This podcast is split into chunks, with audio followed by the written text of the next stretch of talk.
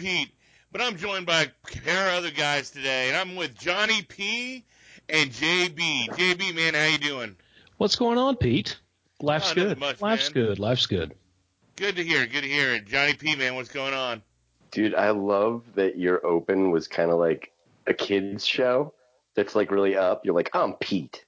Like, I'm going to be your friend today. Like, I would let my nephews listen to this show thanks to that. Well, man, that made my day. That made my day. I'm Champ is, today. is right here, by the way. He's listening. Cool.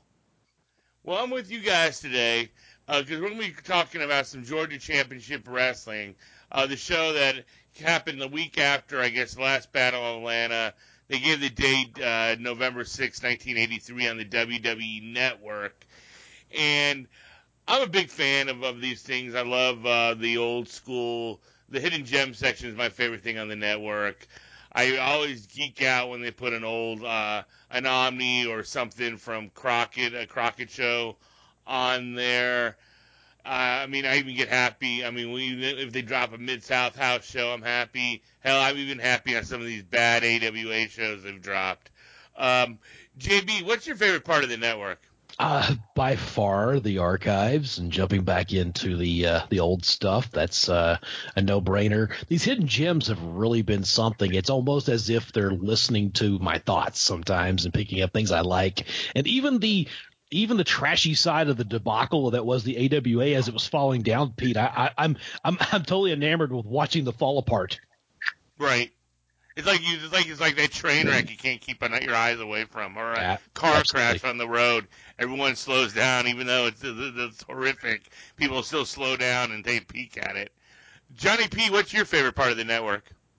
I mean, I guess the hidden gems. I don't really use the network very much. Um, the only other thing, other than random pay per views, that I really look at now that NXT is on regular TV is they the the, the different kind of sort of pseudo documentary stuff they have, which the production is amazing, and sometimes I really like it, and sometimes I'm like, why are these people in character within a documentary setting? Mhm. So so I'd say hidden gems by default. Cool, cool. Before we get into the show, the whole show, I thought we'd talk about the booking of this show. It's very 80s esque in a lot of the finishes. I mean, the last three matches are all like disqualifications, I believe. And then in, on one of the matches, we even had uh, uh, Jimmy Valiant pins uh, uh, Gary Hart, the manager, which is like totally 80s finish. If that happened today, uh, the internet would riot on uh, on Twitter. JB, do you think they could have been a little bit more creative in some of the finishes, or come up with some maybe done a double count out, or I mean, I know you got to sometimes you got to protect these people, and there's certain things you got to protect, and or you don't want to do business, or or what have you, but having the last three matches all end in DQ, and then having a, a pitting of a manager, that's a pretty uh pretty uh a fuck job show you got right there. It, it is, Pete, but we also got to remember that we're looking at it with, uh, you know, 2019 eyes compared Right. to compared to the audience that was there. You know, the old adage is that hindsight's 2020. We can always go back and look and see how we could change things. But looking at the show as a whole and seeing that audience and seeing what they were up for, I, I really don't think that um, it was that atrocious. It was just something that we look at a little differently today in 2019. Yeah, it clearly didn't bother this audience there at all, uh, where they would be going out and bad mouthing the show. It, it didn't even bother me, uh, per se, because, uh, even when, when the, we got the network, I was telling people, you're gonna start seeing some more screw jobs in the main events and on WWF tell on WWF pay-per-views, because they're gonna go back to more of the old Madison Square Garden, uh, uh, ways of getting to getting two or three matches out of a challenger instead of like how we had before the network where it was like you you had like pretty much a one and done off a challenger and you'd usually have a clean finish uh, going forward or, or or a finish where you know it wasn't a, was didn't end in a DQ or a, or or a count out or what have you. Uh, John, what did you think about the uh, the booking generally up and down on the finishes? Well, this is this is the 80s, and it's actually the early 80s. It's it's still like when territories were were viable. I don't think this was November of '83, right? So Yes. Mc, McMahon hasn't even made his move yet, and Yeah, even the TV champ. tapings in St. Louis aren't until what sometime in December. Yes. Um, and not only not only that, like people in in our bracket of fans, our our our generation of fans are starting to forget that like uh, New Japan and All Japan didn't have clean finishes during this era either. But more more importantly, that w- now here's the question for you guys because this is how I took this in. I obviously noticed it because you can't not notice it watching an entire card. Um, and obviously, we all, all three of us talk to promoters who do think in terms of building a card still and not like every match is just this isolated, siloed thing that steals a show kind of a thing. Um, was the, the last battle of Atlanta a fan, um, the fact that we didn't see the, the footage of it, was it an actual big show?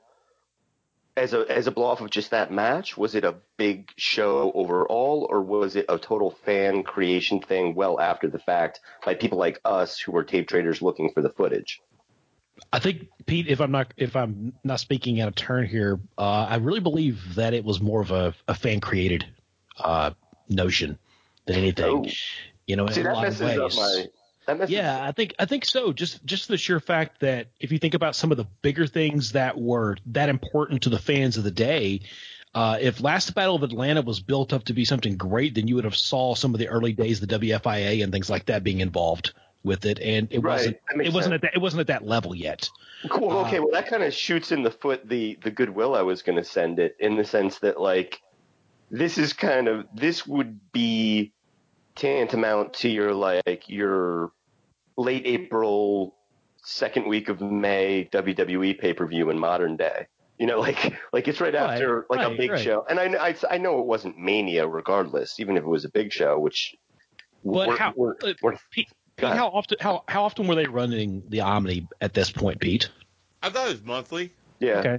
I got that Yeah. sense from reading results too. Right, right. So I mean, even if they were running it monthly, uh, they're just building for the local, the locals, you know, in a lot of ways. Um, and, and we got to remember too that Georgia is splintered up here quite a bit still too, because there's still towns in Georgia that are being ran separately. Like Macon's its own town. You know, there's different places that are their own their own entity, even with inside the greater Georgia wrestling scene. Now, like a town like Macon, which was ran by Fred Ward, was a whole different type of place. You know, it was a whole different promotion, even though they were using the same talents or a lot of the same talents from Georgia Championship Wrestling. So you had a and, and you had a TV was actually crossing in certain points there too, where you had two different organizations kind of using the same talent but using it in different ways too. So there's a lot of people that were serving here, not just you know the people of Greater Atlanta. Well, JB, are they running? But are they running? They're not running like a Marietta uh, on Oh, the off weeks, right? They're still running with the auditorium. Oh well, they they run the auditorium, but they're also. I mean, see, Georgia Championship Wrestling is a weird entity because it's it's almost like two separate companies ran in two different spots within inside the state of Georgia.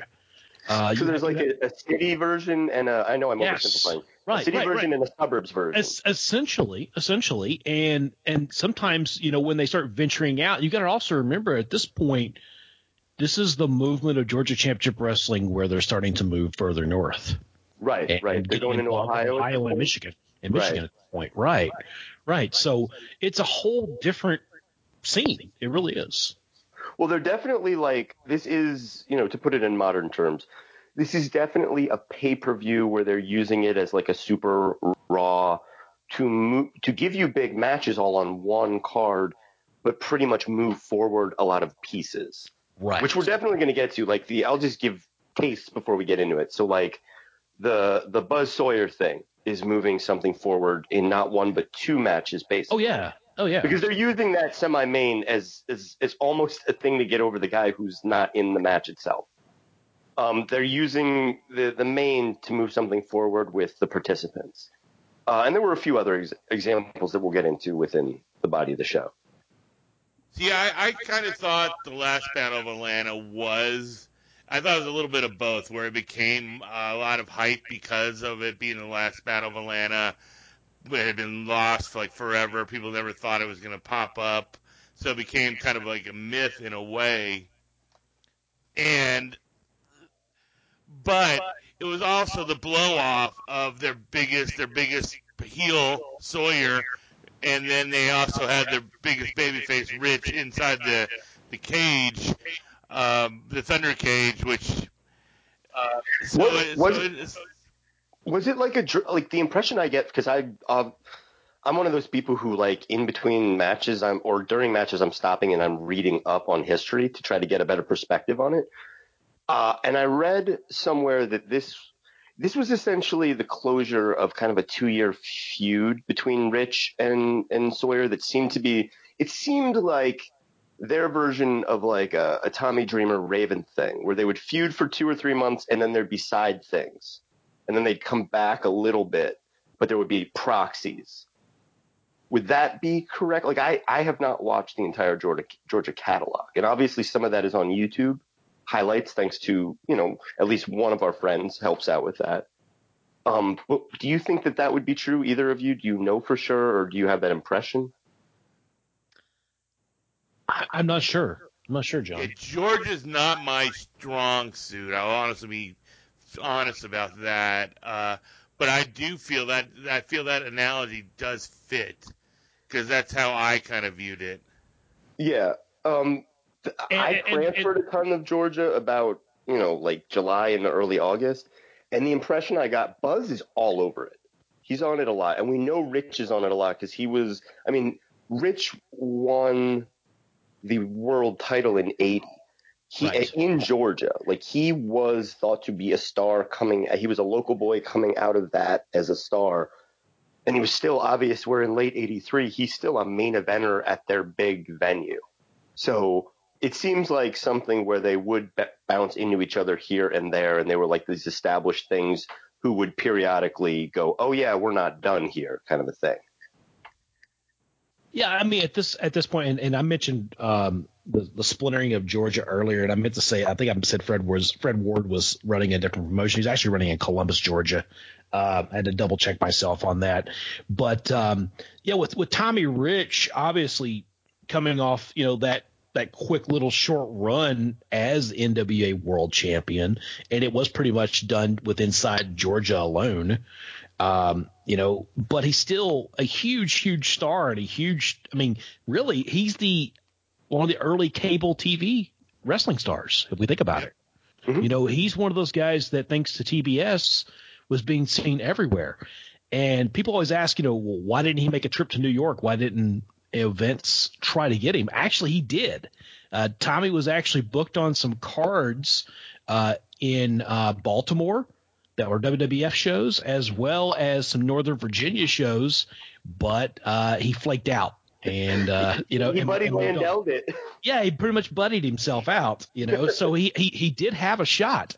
So you know, there's there's a lot to be said when it comes to you know to Tommy Rich. You know, quickly looking at his accolades or allocades, as Lex would say. Um, NWA Georgia Heavyweight Champion three times. NWA Georgia Tag Team Champion seven times. TV Champion once. And here's the here's the kicker. Uh, the little ones I like. Like we're talking about the splintering of of the NWA in Georgia. The Macon Heavyweight Champion, as well as the National Heavyweight Champion three times, and of course the NWA World Heavyweight Champion once. So you know Tommy is is you know not homegrown since he's from Tennessee, but as as much homegrown as you want to really say about you know Georgia wrestling, Tommy Rich was a superstar in uh, in all levels of the word. and they presented him as, as such. Absolutely. Like, that's Absolutely. the resume of a guy that they, they are obviously keeping in the mix in relevant feuds, programs, spots on television constantly. He was an adopted Georgia son. And That it's is- interesting because they're still protecting him here on this card and going forward, but they're also positioning Buzz, uh, who and these guys are just off a feud, and he's going to become the, his rival number one babyface. and they're building to them tagging up in the big tag tournament. Yeah, yeah, which which is smart booking, which is is cool because they they had their blow off. They probably still have a little bit of an issue or can present it like it because old wrestling and I this will come off condescending. I don't mean it to be, but at this point we have to remember how far away we are from this kind of stuff as far as storytelling. There was a time where you would tell stories and they would be more like layered dramas Yes. where they still have they're not just friends because they're both baby faces. There has to be this awkward like meeting and it, the best thing I could say is that weird to me it was weird and manufactured, but a lot of people love the Cody Dustin thing. And my biggest thing was it was a beautiful match and it was a great idea for a fight, but because they didn't have television and there was just one video, I felt like everybody was pretending there was this brother betrayal and then this big build up to this match over weeks of television or something. And then and and and at the end of it, there's this cool moment where he's you know, Cody has beaten his brother and he's like, you know, there's this match coming up with these guys and and you know, they're a big deal and I could have any opponent but like I need my brother. That was like this synthetic version to me of what they would do at a time like this and in a, in in the context of like a Buzz Sawyer and uh and a Tommy Rich. Yeah, Now, kind of did it ass backwards. I even said this with Tim. It felt like they rushed through six months of television or a year's worth of television. because they didn't have TV, yeah. They didn't have the TV, and they did it backwards, where they were uh, feuded before they were back to being brothers, where they didn't build to the the breakup at all. Yeah, it was totally. Uh, It was totally bizarre, and and I was blown away by the reaction of people that that are you know older than us that I very much respect. Not that I think that we should all crap on it. That's just that's that's worthless. And we've all we've all done an emotional reaction thing, but I was very surprised that they weren't kind of saying there's an asterisk here, but this is great, and I wish that if they would have had the TV to do this, or I wish they would have held off on it until they could do it with the TV. But anyway, yes, that's just an example, and we're we're far from home now, so we've got kind of the the layers and the background of where we're at in the history of Georgia Championship Wrestling. Yeah, and when you look at and you look at some of the finishes, also, guys. I mean, you have Valiant and Kabuki. That's kind of like a touring match. It's not even just a Georgia match. I mean, they did that feud in in the Carolinas. But you have Buzz versus Abby. You kind of you can't beat Buzz because he's a freshly turned babyface here, and he's also integral in the next angle to get himself over even more. And it's Abby, so you know Abby isn't going to be laying down. Uh, and then you know you can't beat the Road Warriors because you're building to the the Road Warriors Sawyer feud. You're not going to be Dusty, and so you kind of do the injury angle with Brett, and then again Tommy Rich versus DiBiase. DiBiase was supposedly a sub I heard for Harley Race, Yeah, he was. and um, and again this is another first match, and you kind of I would have gone like the double count out route maybe here uh, which I, I don't get instead of everything we got, but they did enough uh, bells and whistles on that finish with all the people coming in that you kind of forget what the hell the finish was when you know it was a DQ. So there was a lot of protecting here, and you kind of understand why they did what they did. Am I correct, JB? Yeah, I think so, Pete. I think the biggest thing we got to remember here too is that there's so many different personalities here, so many different people who are being groomed for different spots, and there's lots Yeah. of spots to be had. So they are trying to protect multiple people on different layers. Uh, and we also got to remember it kind of goes back to that that just, you know the discussion point I brought up a few minutes ago is that Georgia Championship Wrestling is moving. It is moving. It's spreading out. So they're going to have to have different entities, different stars, different people in different places. So the idea of what Georgia Championship Wrestling was going to be was much bigger than just that program going on in Atlanta. Well, and the other thing is that you know I said this online. I think you guys interacted with this tweet like it's probably a month or two ago. That you know in in transferring Georgia stuff, I said, God, they're the original PWG, and I didn't mean wrestling style. What I meant was you're basically building like an all star team. Now PWG unfortunately should be should have been um, an all star team for for a streaming world you know, the move from DVD and television to streaming, they couldn't do that for contractual reasons. But Georgia was an all-star team built for national exposure via this new thing that people were starting to get called cable television. So you're not just serving a lot of masters as far as as far as you know the workers and what you're doing in expanding. Uh, you got a lot of guys coming in that you're doing a, a, favor for another promoter to get this guy exposure, or to the NWA as a whole because they're like, we're looking at this guy maybe two years down the road being a champ.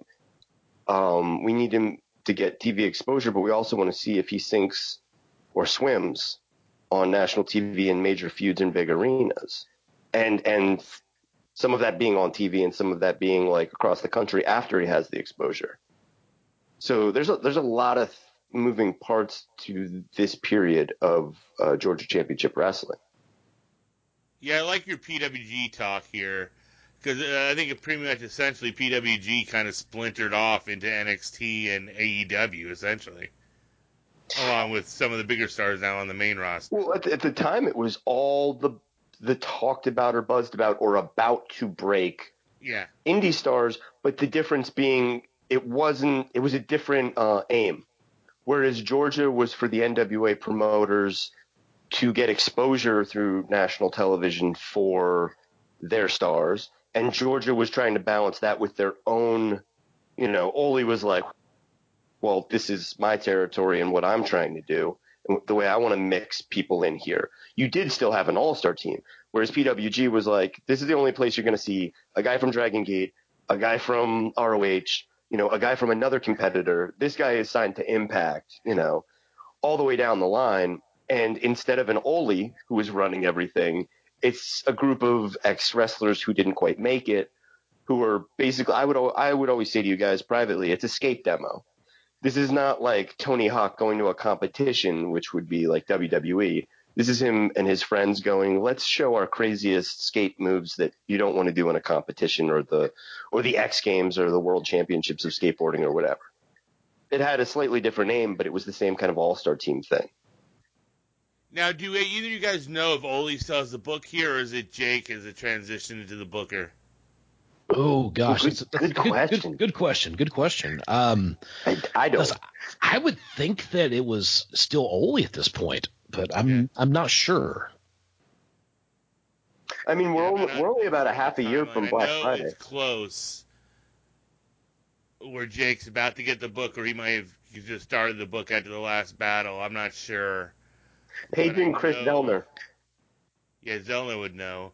Uh, but I know he's he's about to be transitioned into it because I remember him doing the TV with like the Road Warriors and himself and the Legion of Doom and and all that stuff. Uh, so, but yeah, so yeah, I mean, it might be six months from the down the road where Jake starts again the book. But hey, do you guys want to get into the show proper? Nah, let's just stop there. No, no, we'll just, we'll just talk about Georgia Championship Wrestling history from three guys who didn't live in Georgia. right. Exactly and who deeply want the knowledge but are like iffy about certain factual events. Yes. let's just say that we let's, let's, we, we, appreciate it. All right, we appreciate it. Yeah. That's, why that's why we're here. And then let's start the uh, "Wouldn't it be cool" section about now. You know, twenty minutes in. Wouldn't it be cool if Hulk Hogan came there? oh Jesus! All right, all right. In all seriousness, yeah, let's get into the show. All right. Well, this is pretty much the whole show, except the the opener was not on there, which was um, uh, what's his name? The uh, British guy. Uh, Not Thatch. Um, Les Thornton. Th- yeah, yeah, Thornton. Yeah, Thornton yeah. versus uh, Pat Rose. And I'm essentially guessing they probably would have given the match about 10 minutes. Uh, they probably had uh, Thornton probably take about 70% of it, I'm guessing, controlling it on the mat, giving Rose some hope spots. Uh, but I, I mean, of course, this is just what I'm picturing in my mind. One of them, hey, this is uh, this is wrestling type of matches where we're showing you how credible you are. Everything stays in the ring, uh, but we don't have it. So uh, we go to the second match, and I'll start with you, Johnny. Uh, we have uh, Brad Armstrong versus Joe Lightfoot. What do you think about this one? Okay, so spoiler. I just because I'm afraid of sounding like negative about the show. Uh, I wasn't negative on the whole show. But this this is probably my favorite match. So this is the first thing we see, and I'm just like, this is awesome. And then I have no idea what the booking is going to be for the rest of it, or how they're interweaving a bunch of other stuff. So I don't know the moving parts. I'm just hopefully smart enough to understand that there are reasons for why they're doing things. Um, so I loved it. Uh, do you want me to go into like my thoughts on the whole match, or Yeah, go for it, man. all right? So it's just some background. Lightfoot is Joe Ventura, and he's a Canadian. He's actually a, a French Canadian from Montreal. He did a bunch of work for Stu Hart Stampede and Al Tomko's All Star Wrestling out in Vancouver. Um, he wrestled for over a decade. He's kind of in the middle of his career right here. Uh, he finishes up in the spring of '88 in Kansas City. So kind of a sad ending for Joe Ventura, aka Chief Joe Lightfoot, doing the like sub sub uh, Native American gimmick. And you guys know because we talked recently about this. I love Brad Armstrong, so I, I love this match. Uh, just some some hits, some highlights, some thoughts. Uh, I adored the simplicity of the first few minutes, not only for the match itself, but for the, the spot on the card. I thought it was a smart match. For it didn't try to like do anything that would have ruined anything coming after it, kind of a thing. Um, it was a perfect tit for tat, one upsmanship. You had you had your uh, your headlocks, your body blocks, you know, your takedowns, your body slams, your roll ups, and your dash of you know a dash of rope running. You get. I love the idea of bringing it up and bringing it down. So I like rope running as the finisher to a sequence where somebody gains control, and I like um. Oh God, what do you call that when you do one thing and then the other guy does it? Um, uh, parallel construction. It's called in in uh, in writing. Uh, so what I mean by that is Armstrong basically has headlock control, and it's Lightfoot trying to continually not only break out of that but stay out of that. And then when Lightfoot gets control, it's the head scissors control, and it's Armstrong eventually conquering that. I love that the first real strike of this match doesn't happen until seven minutes in, and it's the best thick, meaty strike by Lightfeld into Lightfoot, sorry, into Armstrong. And Armstrong does this cool sell where he kind of he hits it and feels it and he's staggered. And then he's trying to steady himself, but he falls back into the corner and just kind of slumps down after a second. Um, the whole match went about 1240. Uh, there's a cradle, it's a cradle win, cradle pin win by Armstrong. Uh, I before that I had popped huge for the moment where Armstrong he finally does a headstand uh, uh, escape of the head scissors, and he dives for the headlock control to get back to that thing that we know he's been using. And Lightfoot does this deft little like duck of it, and then goes right into a hammerlock on Armstrong from behind. This was smooth. This was quick. This was fast work for the time, mostly clean while maintaining a good amount of rough and tumble stuff. And they didn't try to reinvent the wheel but but what for what it was, this match was tr- it tr- truly shined. I love this match on this card. Nice.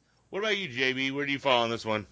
I, I love it too. Uh, I mean, Brad's a, always been a favorite of mine, and and someone who I got to appreciate a lot watching as a kid.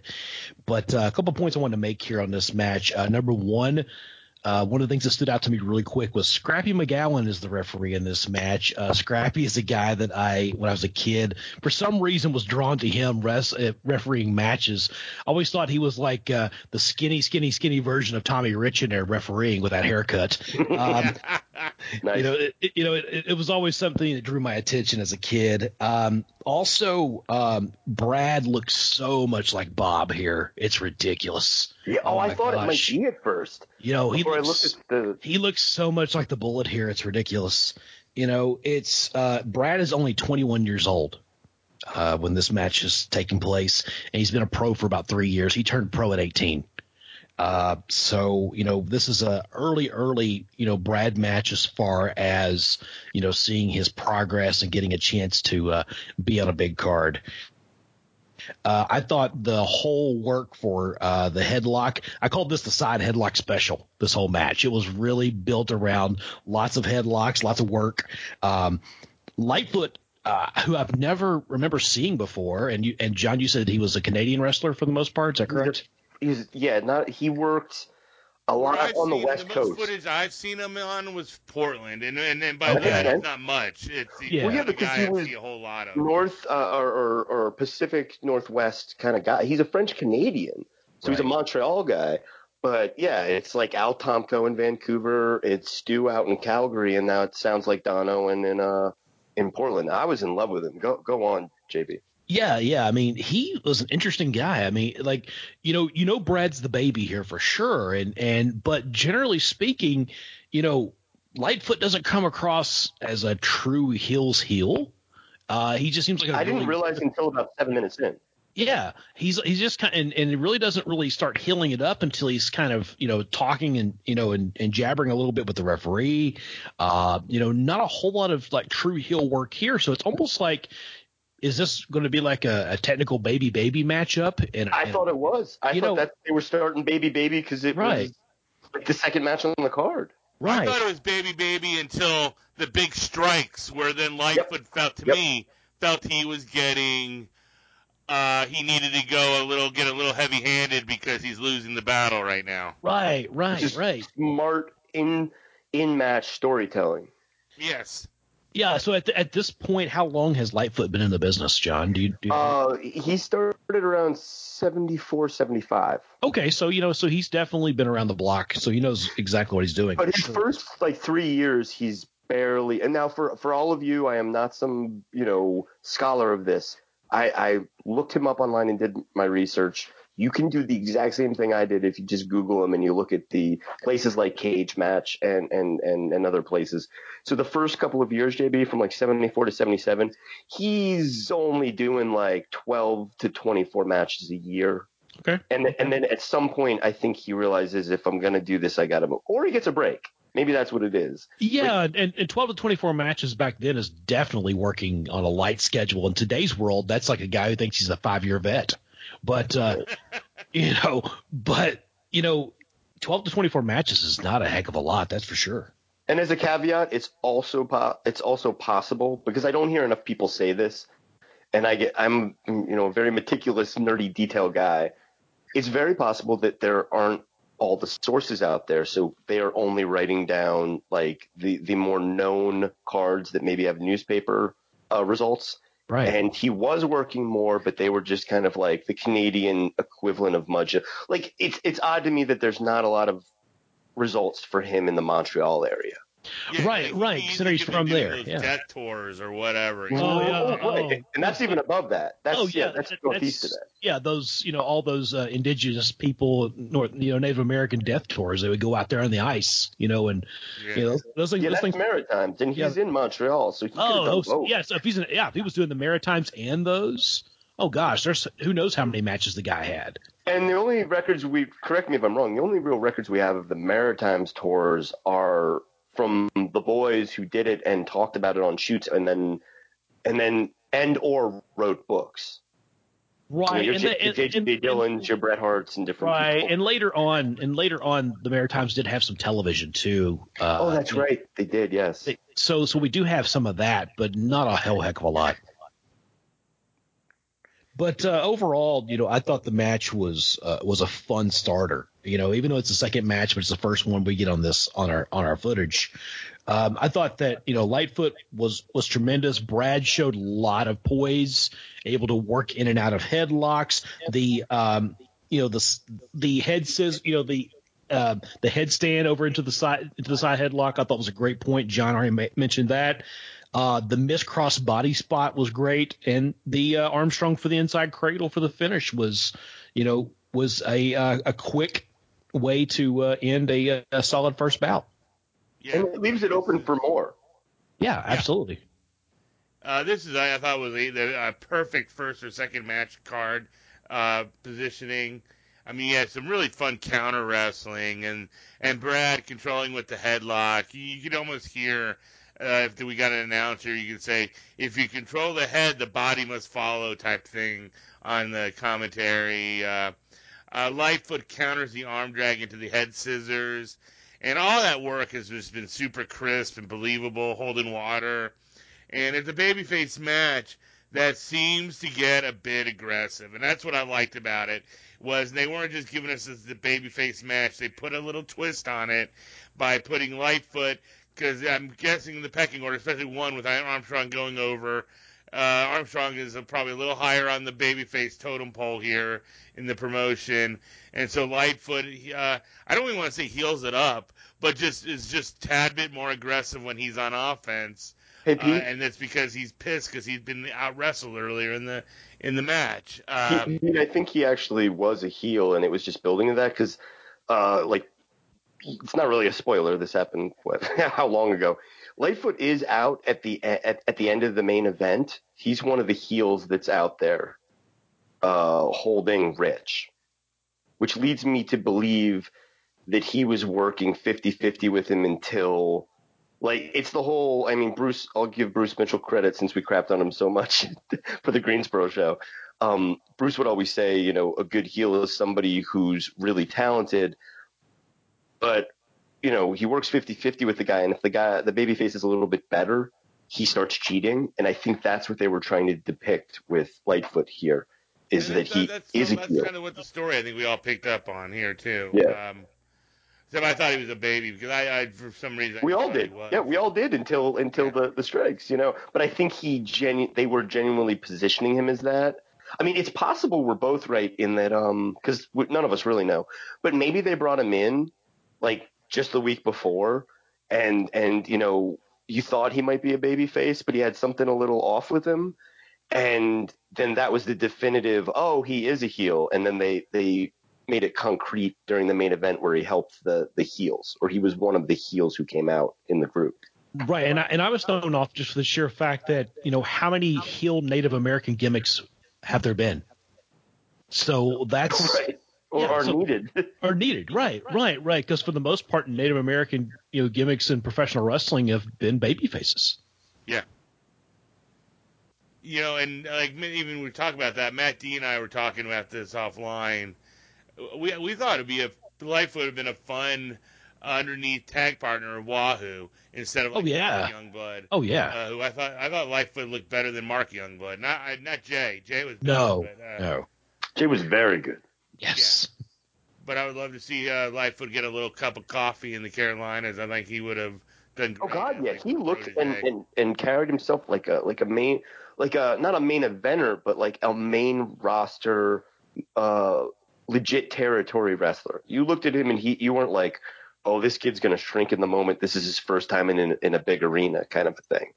Oh, he would have been a pre- he'd have been perfect for middle of the card and Crockett. That's for sure. That's yeah, I'm thinking Crockett a lot. You know, Yeah. Yeah, that's where that that's the Indian gimmick. Yeah, like live and died there because of Wahoo, how popular he was, and then you could build people around Wahoo and the Youngbloods and stuff. Yeah, I give it like two and a half stars. I really enjoyed the hell out of it. Um, JB, man, the next match was Jake Roberts versus Ron Garvin for the TV title. What what what you what's your takeaway on this match? First of all, the the whole entrance with Roberts with Precious Paul, great. Ron Garvin comes across as a huge, huge star because he was at this time. Uh, Garvin, uh, the moniker at this point is the one man gang for Ronnie. Mhm. Uh, you know, Ronnie is a star in Georgia and especially in East Tennessee, uh, and into the Carolinas and even down into Florida. So Ron Garvin is a huge, huge, huge star for Georgia Championship Wrestling. Um, you know, if you want to know how big a star he was, uh, Andre allowed Ron Garvin to body slam him long before Hogan, long before anybody else. So, you know, that's the kind of this kind of magnitude and kind of uh, clout that uh, Ronnie Garvin had. Um, Roberts is very interesting here. Uh, the snake-like persona is really starting to take place. He's the, you know, the kind of slithering in and out of the ring and the movement. The, uh, you know, he's really taking advantage of that moniker. Um, the, he's he's not he's wearing the the uh, karate pants, the kind of loose karate pants, which uh, we would see Jake wear all the way up until the WWF. Um, I believe the story is that Jake said that he went up to uh, New York, met with Vince, and Vince said, uh, "You're going to wear spandex with snakes on the side," and he said, "No, I'm not." He said, uh, "You're going to carry a snake?" "No, I'm not."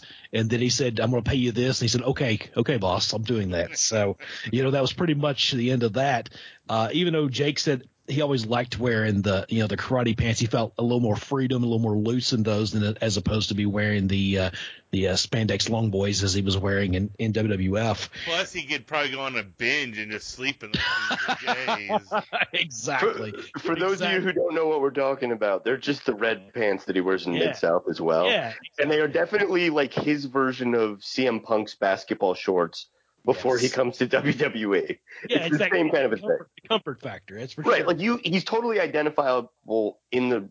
You know, I, I reverse engineered this because I grew up with Jake and, you know, living in, in Allentown, Pennsylvania, uh, and being like, you know, it- being born in 80, in 1981, I, I, I watched this in reverse. I saw Jake on WWF and then later came back and watched all this stuff. But it's, if you were married to the idea of Jake Roberts, red pants guy, right. and then Jake the Snake, it's definitely uh, comparable to CM Punk basketball shorts guy, like custom made basketball shorts. yeah, yeah, yeah. But still, nevertheless, nevertheless, it's it's it's it is a different. It's a it's kind of a shock if you're used used to seeing the one the, the one tried and true WWF version of Jake for Oh, sure. totally. It's it, it is a big, big shocker. You know, it's a totally the- totally different like gimmick. polished Jake Yeah. versus you know Scruffy and Jake. Yeah, yeah, and and Jake's talked about you know how much he you know he just loved the whole the whole persona, the whole thing, you know. And the the one thing you notice too, and something else I always notice the little aesthetics. Uh, but Jake's boots that he wears are noticeably have lifts in them. I'm sorry, they've got a huge wedge in the in the boot, which makes him a, even taller than what he really is because he's like six five, six six.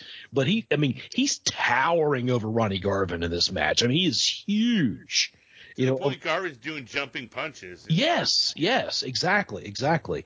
But um, you know, getting into the match itself, uh, and one of the things you'll notice is that how big Ronnie is over with the crowd. There is a section in the if you're looking at the TV screen watching the show up in your left hand corner, and it's nothing but like older women, probably women in their 60s, you know, maybe a little bit older. Did you say upper And- left?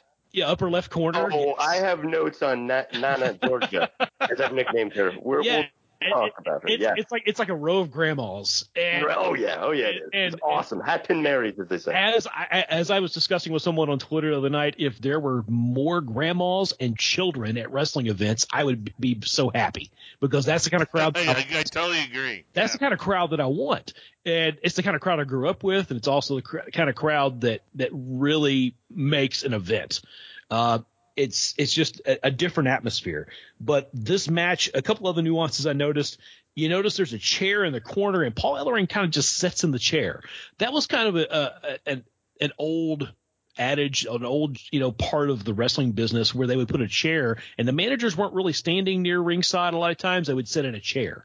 They'd walk out, bring their man, and then sit at a chair and just kind of watch the match. They really weren't totally active, which comes into play a little bit later when Garvin, you know, trying to jumps out the ring and hits and goes after Ellering, and he's kind of scooting to get off the chair really quick. Um, but overall, love this match. The ten, the first ten minutes only are for the TV title, Pete. So that's the stipulation right at the beginning that you hear. So you know that there's this distinct possibility that the title's probably not going to change hands, but we're going to at least fight our way all the way to that 10 minute mark. And that's pretty much what happens. Um, the biggest thing in the match that, you know, that really kind of takes, that really kind of takes the, I guess, top level momentum of the match is kind of this, the point that where you feel like this match is going somewhere is when he hits Garvin with a foreign object. You know, he brings something out, and I'm not sure is, is he is he really have a gimmick there, Peter? Is is is Roberts really have a gimmick, or did he pull something out, or is, Is it? this towards the finish? Yeah, towards the finish, towards the That finish. was his tape. Yeah, he took Yeah. out his duct tape. Yeah, yeah, and I couldn't His tell. wrist tape. Right, I couldn't tell if it was like he was pulling something from his pants, or if it was the old Memphis the Memphis donut hole trick, where you think you got something in your in your hand but you don't. I really couldn't he, did, tell what he, went on. he, uh, he used his wrist tape. He took Okay. he unwound his wrist tape. He used it to. Oh, kind see, of I, I. I swore that he held up a chain. Yeah, I thought he held something up at the end too, and I couldn't remember what it was. Uh, yeah, I think it was his wrist tape. Was it? Okay. Yeah, I'm pretty sure he unwrapped it. Well, because he gives it to Ellering, or Ellering takes it Right. to get, right. get out of but- dodge, kind of a thing. Yeah, yeah. And then he gets searched, which is brilliant. Yeah, which is they're just going to check. You know, they're going to check him and see. But you know, you know that was you know one of those interesting parts of the match, and it was right towards the end. And I know there's a lot more to the match than just that, but I thought that the psychology of this match is is when we are really getting to see you know how great a psychologist Jake is. And how he's able to to create moments in a match. You know, Ronnie Garvin isn't your traditional, you know, great, you know, wrestler's wrestler. He's a fighter. He's the kind of guy that's going to make you fight and be in his match, but Jake finds a way to make that work with inside his own psychology. So I think that that's really what this match is about. It's a kind of a clash of styles. It's Jake, who's the ultimate in ring psychologist, versus Ronnie Garvin, who's just a, a, a typical brawler who has a lot of charisma and a lot of charm. Johnny P, man, where do you fall? Oh, this is why I love being friends with JB and not just doing podcasts with the guy because we we we have arguments like this on the phone for five hours on a random Saturday. So not that not that I'm yeah. not that I'm that far off from him, but I'm definitely the low man on this comparatively. Um, I saw this as more of a styles clash, so to speak. That could be good, but this was them kind of working out what they. I have no idea what part if they even feuded, but feuded. I felt this is a uh, big time feud. They feuded over this TV belt. Okay, so what part? Yeah. What part of this is is this the beginning, the middle? That I couldn't tell you off the top of my head. Um, I'm pretty sure it. Uh, this thing went all the way from '83 into '84. It would be closer to the middle to the end. Uh, because you know, looking back, we were asking earlier about was Jake did Jake have the book? Jake had the book when when when Vince came in. So uh, so this would be pretty close to Jake having the book, and he held that TV title all the way up to that point. Okay. Well, I'll just run through my thoughts on it. First of all, Garvin, the one man gang, as JB pointed out, he has the hair and the look of a Buddy Rogers meets Pat Patterson uh, type of guy in the late 70s. Um, Garvin is holding the TV belt. And it's important to mention that although they, they tease the 30 minute draw limit, uh, they don't tease that they're going that if that in the actual match, but they say, hey, look, it's a 30 minute time limit, but the belt is only on the line for the first 10 minutes, which I really, really like. Um, and I have seen this in more old school promotions that I've attended over the last couple years. And I think that that's a cool idea because – you can still have a match after that, but it but it allows it allows it to be like a house show or big event match without the constraints. And you can protect guys too with it. Oh, exactly, exactly. Um, Trevor Lee did stuff like that in the Carolinas uh, when he uh, had the had the uh, the TV belt. At the same time, he actually had their the title belt of the promotion that he worked for. Uh, the ref does that weird kick to the heel's arm when he's grabbing the ropes uh, that I've never quite understood. And it actually kind of gets like a weird boo for a moment, which I related to. Um, I, I've never quite understood that that spot. Do, do you know what that's about, guys? Well, yeah, I, I think he's I, saying it's illegal. He's trying to turn the tide. It never really bothered me. Isn't it a ref break? So isn't it a rope break though? Isn't that the whole point? Is that you get to the ropes? It should be, yes. And I see this, and I saw this all the way up to oh god, like the early 2000s, you would still see, still see it here and there. Doing it uh, when the the heel has like has like Flair has somebody in the figure four, and the ref catches him holding the rope, so he kicks him. Right, right, but that, that's the only time it's ever made sense to me. I see it a lot in these kind of contexts where I guess the ref thought the guy was using leverage for something, but he's the one on, on the. It's still during the babyface shine, but but anyway, I'll let it go. I just wanted to bring it up. Uh, here's the quote unquote controversial part because I'm high on Jake in this match more than I am on Garvin, and I really like Garvin, but this wasn't quite the Garvin that I really like. Um, I thought Jake was bumping, selling, and powdering out for Garvin. I thought Ellering was trying in vain, for for the most part, to to interfere in subtle ways and be active while kind of still not eating up the scenery of the match that he's not actually in. Garvin, for his part, was playing the part of the limited 1970s cliche worker, still hanging around in '83. Uh, uh, and I, I, cannot overstate enough how I wrote the word corny and out of place. Ronnie Garvin's 1975 MSG offense felt to me, including like the leap when he did the elbow drop. Um, there's just like I that's a telltale sign to me of something that I felt was kind of outmoded was the, the leap to cause damage on either like a chop to the head or like a, an elbow. Um, when people do complain about territorial wrestling, people who are really in the high spots usually, they're kind of talking about that sort of thing. And this was the Ronnie Garvin that I didn't quite like, but I did feel Garvin eventually evolves and picks up the pace as, as years go on, and he's usually crisper. So I, I just thought that this was just a moment in time or match that just didn't quite connect with me. Uh, and I do want to back up JB, the old lady in the front row, top left post, by the top left post, if you guys are watching along, please watch Nana Georgia. She knows Ellering has the chain, but this ref won't effing listen. Uh, Jake used it, and her appeals go nowhere. So Jake wins the TV title in what I felt was a lackluster match that had a few good bits, and it had a fine set piece at the end but I didn't feel it had drive. So it was a letdown for me personally. That just might be a personal thing. This is all personal, but I'm willing to say I'm not trying. I want to make it clear.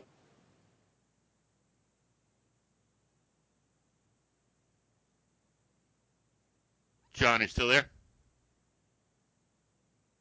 I think we lost him.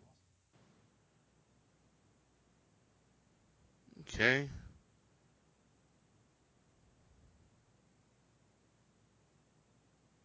So message him. What happened? Oh, here we go. We Yeah, lost you. we lost you. Now you're back. Oh, I was staying quiet because I had finished. Okay, all right. I then I I like this match, so I'm on the complete opposite spectrum than you here, John. cool. Um, I, I'm a big mark for this stip. I love Ron Garvin comes in as the champ, and the title is only up for the first ten minutes of the match. I I adore this stip, and I think it's one of the best stips in ra- not. I just think it's one of the stips. If you're a smart booker uh, and or a smart worker, you can do so much stuff with it. The crowd is into everything both these guys are doing. I love Jake Sell of these Garvin punches. Uh, Garvin is full of all these type of really kick-ass punches. He's doing these jumping punches because Jake's so much taller than him. He's, I think he's, he's like the the energy of this match. He's the one pushing the action. Um, then finally, you know, he has Jake reeling, but finally Jake hits a desperation knee lift and gives him some uh, separation. And then you see uh, Jake starts working over Garvin's ribs and arms during during his heat, and I thought Jake. Uh, uh, that I thought, yeah, uh, but then uh, Jake uh, would um, go for this sting and and would kind of slow down the pace uh, towards the film, towards like at the seven minute mark. All of a sudden, I'm like, okay, I'm waiting, I'm expecting Jake to start picking up the pace, but he kind of slows it down here, and I'm like, this is weird. I go, I guess they're going to the ten minute draw. And then all of a sudden he sets up this brilliant uh, uh, the unwrapping of the uh, of the tape, suckers Ronnie in, clotheslines him with the tape to stun him, and then hits him with the DDT to steal it for the title. I, I I was not expecting that, and it was like it was sudden, and it almost I mean, and, and maybe Jake did it because he was trying to sucker everybody in, thinking he was just gonna coast into the draw, which I, to me made no sense as he's challenging for the title. But maybe he was playing possum and suckered Jake in, and me suckered Ronnie in, and that's what we got. I, I, I, I thought the the finish was absolutely brilliant. Um, really good stuff, and a way to set up rematches between the guys. Ronnie Garvin and me, I've always been a fan of his work. I like him. He's he's tough. He's tough, double tough. Uh, if you don't fight back, he'll guzzle you up. Uh, I thought he was kind of Stone Cold Steve Austin before there was Stone Cold Steve Austin, and a lot of people use that phrase, but he just seems like a guy. He reminds me of Steve Austin with being tough, being a good old boy.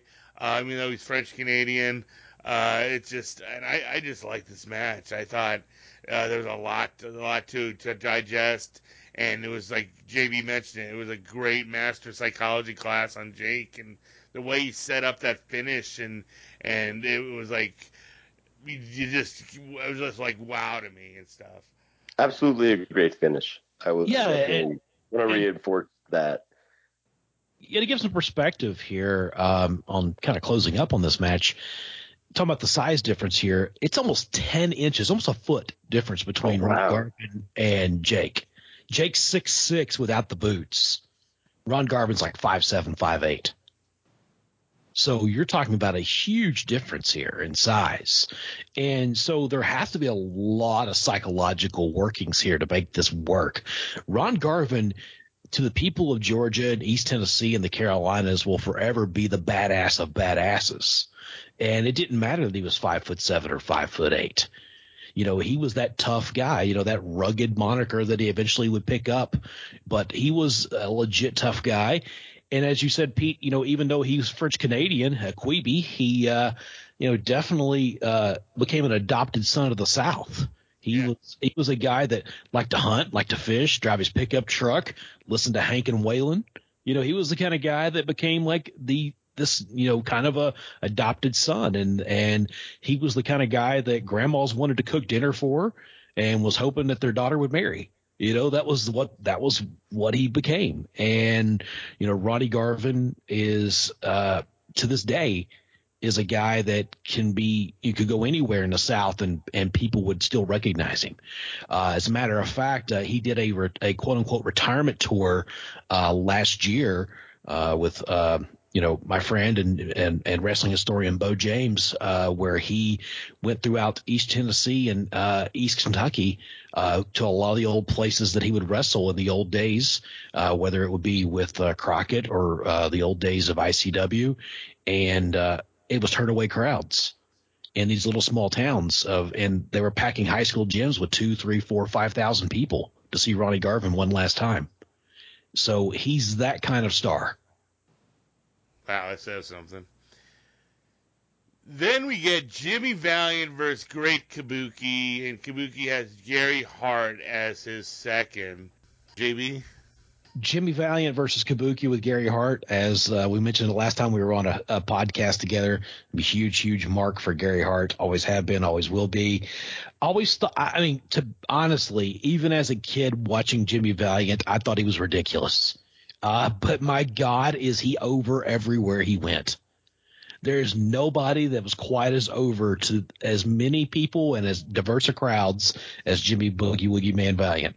You know, uh, I thought that um, Hart was great in his spots. Um, I thought the fact, you know, they started off, you know, attack, they attack, you know, Valiant early on. Kabuki and Harder kind of on him. This, this thing's the referee. It was, it was it Nick Patrick referee in this one, or was it, or was it Scrappy McGowan, Pete? I thought it was Nick Patrick. Yeah, it was Nick Patrick in this one. I couldn't remember which one it was, but he's lost control of this match from the beginning. I mean, it's just wild. It's all over the place. Um, as could be seen when we talked about earlier about the finish in this match. You know, he's totally, totally lost control of this match. But uh, they post, you know, he gets to the point where he even, you know, gets the crowd, you know, so fired up, Valiant. He's making the quick comeback after the quick attack. He posts Kabuki in the corner, which I thought was tremendous. The crowd ate that up. Um, Hart, you know, hands Kabuki an object and they scrape he scrapes Jimmy Valiant in the eyes. Uh, he actually, you know, works a lot of different things here. Of course, Kabuki, well known for the claw holds, the nerve holds, all that stuff is on display here. And uh, we get our first sign of blood in, in, a match too, and Valiant gets busted open uh, in this match.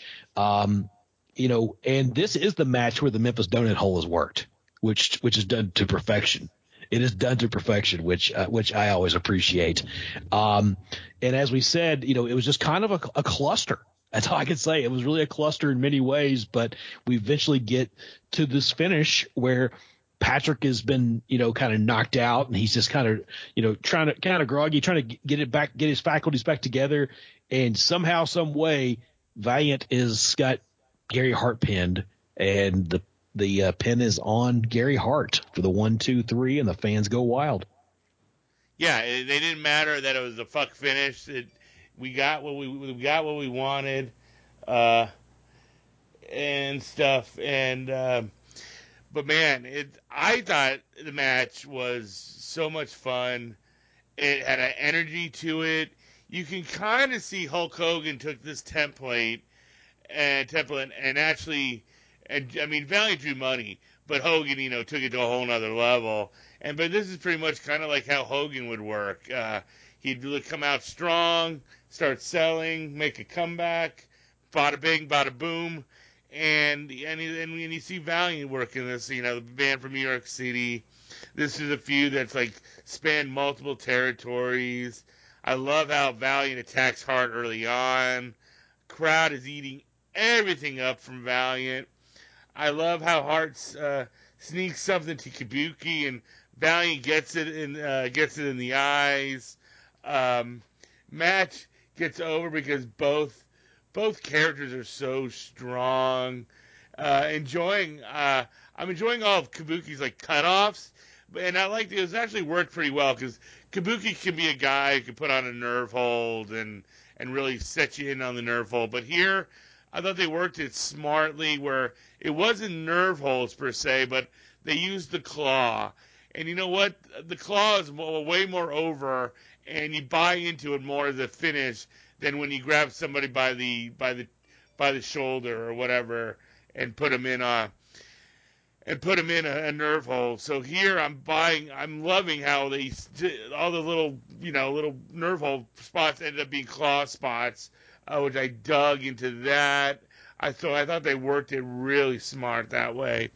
Um, and then you know Kabuki isn't doesn't have a whole lot of offense in this thing, so actually keeping Valiant uh, having to sell a little here, but staying on offense a lot of the match, I thought did a good job of protecting Kabuki and his gimmick. Um, you know, you guys, I like how early in the match Kabuki goes for the mist and Valiant turns sideways, so he only gets it on the rib cage. Uh, just really good, and and but man, what an '80s fuck finish! Oh yeah, uh, oh yeah. uh, Gary Hart get pinned. I I absolutely uh, thought that was uh, absolutely brilliant. So, John, you want to talk about Valiant and Kabuki then? Valiant is great at the call and response stuff of wrestling. He gives the look to each side. Do you want me to hit this guy with my cocked right. fist while he acts helpless? Yes. He delivers the shot and then dances. We did it with with an exclamation on we. We right. did it. Like you're with me. I call out, you respond with what I already knew that you would, and then I do the thing, and then you do, and I call out again, and you do another response. So yeah, he's the kind of guy that like if you saw him on the street there's no way in hell that you would even talk to him. Right. But you put him in a wrestling arena and every grandma wants to hug him it's it's it's the weird it, yeah it's a, it's a contextual thing. it, it's like it makes no sense. It's it's like the most oxymoronic thing it's ever it's ever been you know it really well it's it's oh, it's right it's you know you were around this a lot. It's rock bands in a sense. There's just certain yeah. enter, entertainers of all type you go like i want I, I want Trent Reznor to be a dark person. Yes. But in real life, I'd be like, I'm worried about my friend. I don't think he should be around this and that. but in keep, keep all sharps away from him. Yeah. right. Like as a human being, I thought it was great that he kind of like found himself in his life, and like I still like his music periodically, and and uh, and where he's gone. But I'm sure the teenager in me is like, what's this guy doing growing up and like leaving Neverland? Like he's supposed to be my dark teenage whatever, you know what I mean? Right. Which is why stars like Kurt Cobain will be remembered so fondly because they die before they have a chance to become Fat Elvis. You know? uh, yes, you know? yes. And Jimmy Valiant definitely became Fat Elvis. So. Yeah, oh, exactly. After, for a while, it's like, oh Jesus, this again.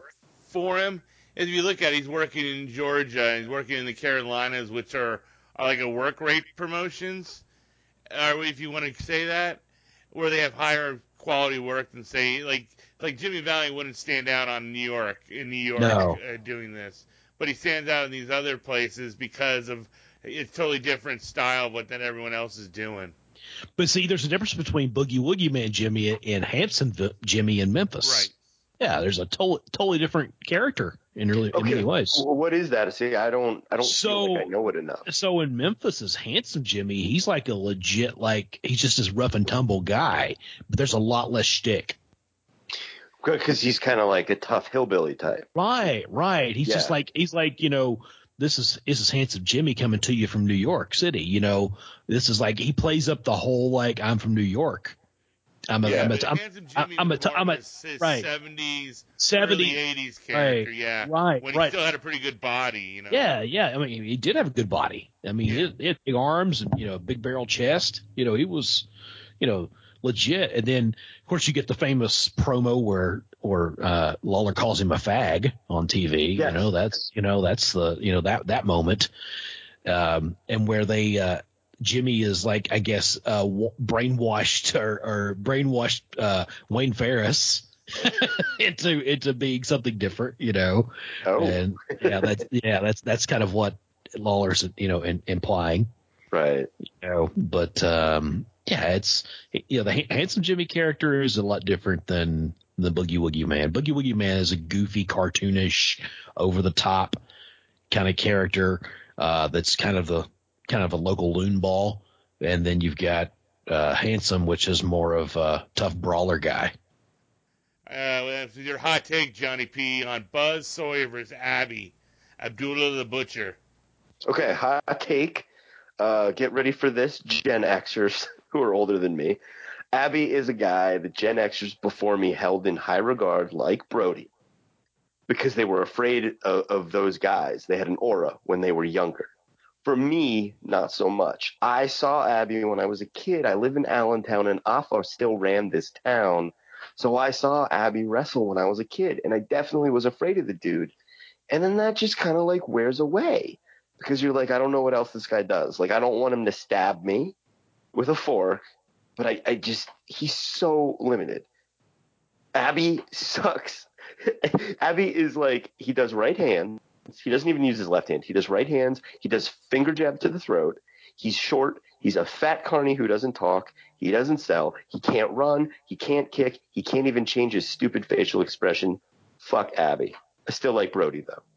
But that's my little shot at the Gen Xers just a few years older than me. Um, I love Buzz here. I just didn't really like Abby. I just thought he was lazy in everything he did. Buzz is amazing. There's this moment just a few seconds into this match where they take it outside right away. You know it's going to be a brawl. It's a freaking Abby match. It's a double juice match. And he already busts um, Sawyer open. So, Sawyer does this thing, and I didn't realize it until this match. He they brawl around ringside, and the way he registers before he sells is unbelievable. He falls over the rails, and I realize Buzz Sawyer is like a white trash hillbilly Terry Funk. Abby That's limited. Good, that's a good. That's that's good. I mean, they don't look at all alike. I'm not trying to like put. I'm not trying to like reinvent the wheel with the Terry Funk comparison, but I feel like that is apt in moments that he is this white trash hillbilly Terry Funk. Terry Funk is this angry dad who you'd kind of be afraid of, but I feel like Buzz Sawyer definitely beats you if he's your dad. That's that's where I'm going with that. Um, the, structure of this is pretty basic. Oh, oh, I was going to say Sawyer finally makes it to his feet. I shouldn't say finally, but he makes it to his feet, and people are pumped about it. And he does this on the outside eh, while he's already bleeding, and then he does it on the inside, and people are pumping. I'm like, wow, Buzz is already an over babyface. And then it just becomes getting cut off. Like the cutoff spots that you would see in like rock and roll versus Midnight Express matches are very intricate. Whereas this is just like, is Buzz going to get up? Oh, wow. He's somehow still alive. He's going to get up. Oh, Abby just stumbles into him and clotheslines him. And like, by the way, I'm being a little bit sarcastic and trying to be funny, but like, Abby does things like the clothesline is like, it would look sloppy to a lot of people, but it's really meaty and it's just perfect for, for that moment and in time, that character, and really just wrestling in 1983. and basically, the moment the, the transition in this match, the tra- transition spot is like Sawyer gets the gimmick from Abby. Abby like screwdrivers him, jabs him, whatever he had there, spikes him, forks him, right?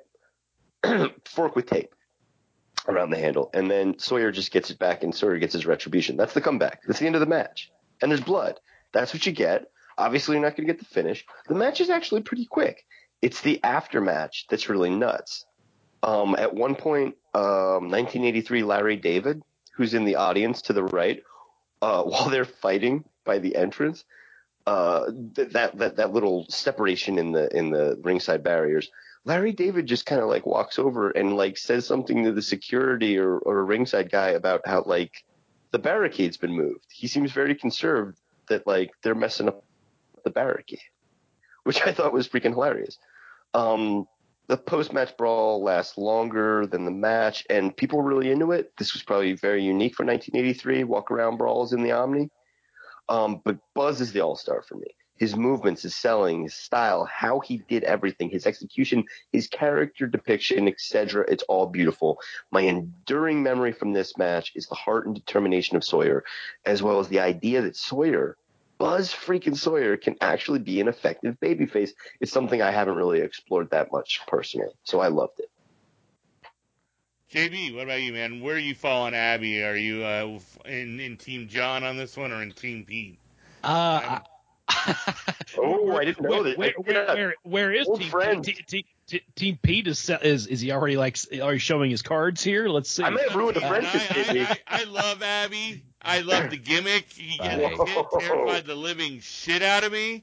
Uh, Oh yeah, I think there's really good Abby and there's shitty Abby. There's not a lot of in between Abby. That's Uh, that's that's exactly what that's kind of where I where I where I kind of fall. Uh, I, I did share earlier, like when uh, we were on our uh, a little bit of a brief break here on, on the show, a, a young picture of Abby on our Twitter uh, DM oh, that what that was? That is a young Abby, believe it or not, John, in that Wow. picture. Uh, I saw that on Twitter today. Someone was passing it around, and that's a that's a, a younger Ernie Roth as his manager in Canada. Oh, is he doing it as Abdullah? Um, what was the gimmick there? I can't remember what it was. It was more Abdullah of, Falk? Is that how you said it? like I, I can't what it was. He's more of more along the lines of a, a Middle Eastern kind of Yeah. fez wearing type genie almost, but uh, that's a svelte Abby.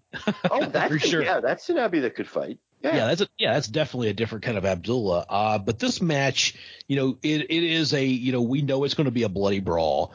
Uh, Sawyer attacks Ellering. They brawl outside. Abby gets the advantage. Sawyer's busted open and almost immediately it seems.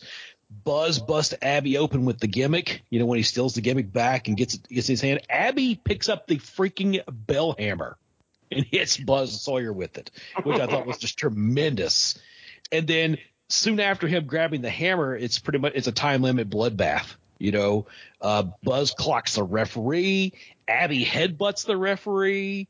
Uh, the railing is like you mentioned earlier, John, is not mounted to the floor and sliding all It's over. the dislodged, yeah. It's sliding everywhere, and you can see the cops who are trying to like hold it together and push it back and try to keep everything together. This is a wild ass brawl. It's in, it's deep into the bowels of the Omni at this point. It's through the crowd. Hep C's flying everywhere. You know, at this point, you know, Buzz is you know, and then eventually we work back into Buzz gets back into the ring after Abby is kind of dismissed and walks away, and he gets down on all fours and starts barking like a wild man Oh, and, and you know, and the fans have just lost it at this point. You know, they are bought and sold on Buzz Sawyer being the next hot babyface in Atlanta, Georgia, and Buzz Sawyer at this point has the proverbial rocket strapped to his ass and ready to go to the top. Let me throw a rose before Pete skewers me real quick. Uh, and it's more of a rose for Buzz again.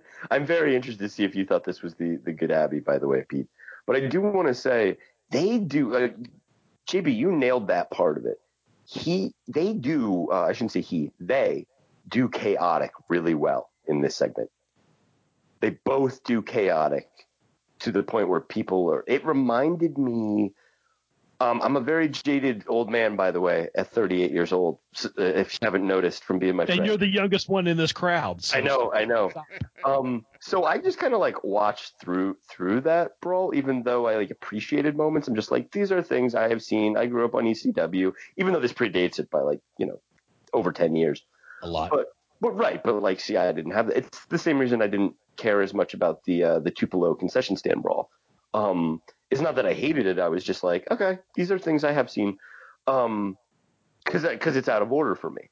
But I will say this: I'll use the ECW references I've been making this whole time to say this must have felt to that Georgia crowd like it felt for me to go to Ag Hall in Allentown when ECW came to town September of '96 and watch Primetime Brian Lee versus uh, Tommy Dreamer brawl all over the building.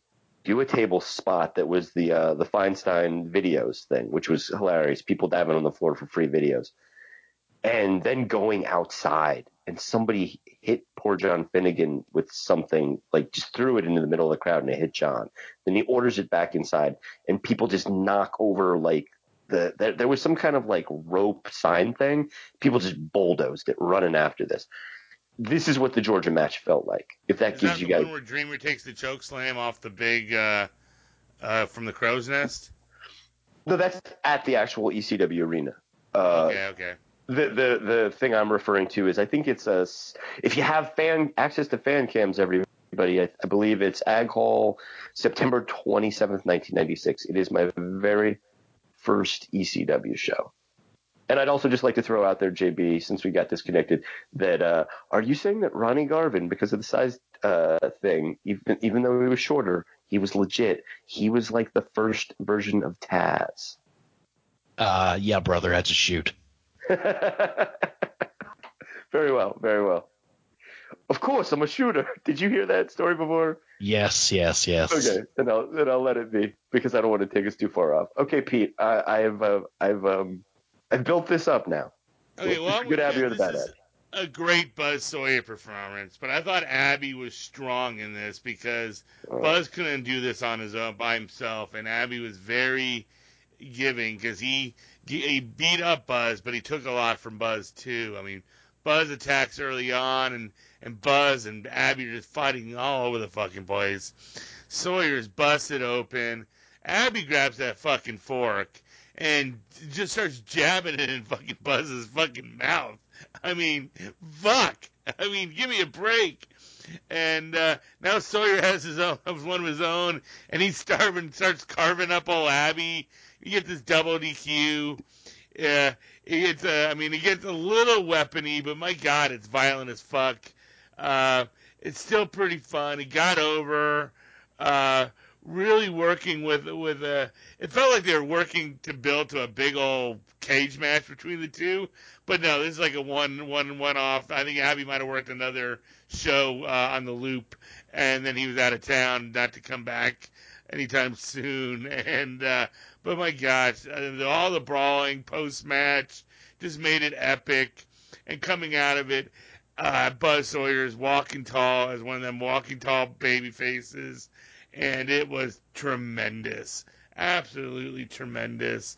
Uh, I mean, I wouldn't put it up there on like the Buzz Sawyer, Hacksaw Duggan few, uh, brawls, but this was violent as fuck.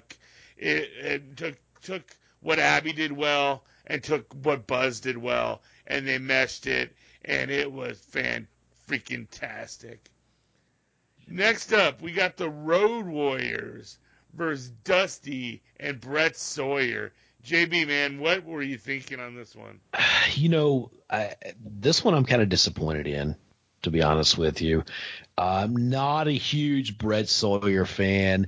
After seeing Buzz, the uh, I guess the kayfabe brother of, of Brett, uh, in that first in that last match where he's just so over the top and so great, um, Brett's a letdown.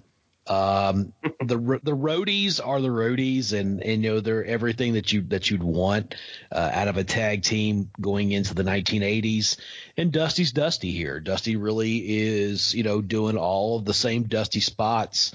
Uh, Dusty could find any tag team partner and make it work. I mean, my God, he made it work with with with a uh, Mil Mascaras. He can make it work with anybody else. You know, so it, it, you know Dust, Dusty can make it work. Um, you know Sawyer, it starts off with Sawyer versus Hawk, uh, just kind of a, a mishmash of styles there. Did you notice how big of a knee brace Brett Sawyer's wearing? Is his knee just that messed up, Pete, at this point, or is he Yeah, really? they, they, they did a, and I, it's pretty messed up. And then on top of it, they did, they were doing an injury angle with him too. So I don't know, but yeah, he's, it was, I think it was pretty messed up I mean, time. I mean, for 1980 standards, that was even a big leg brace. I mean, Larry Bird is saying, "My God, that's a huge leg brace." I mean, it's Oh, like yeah, it's no. it's like it's it's huge at this point. I don't.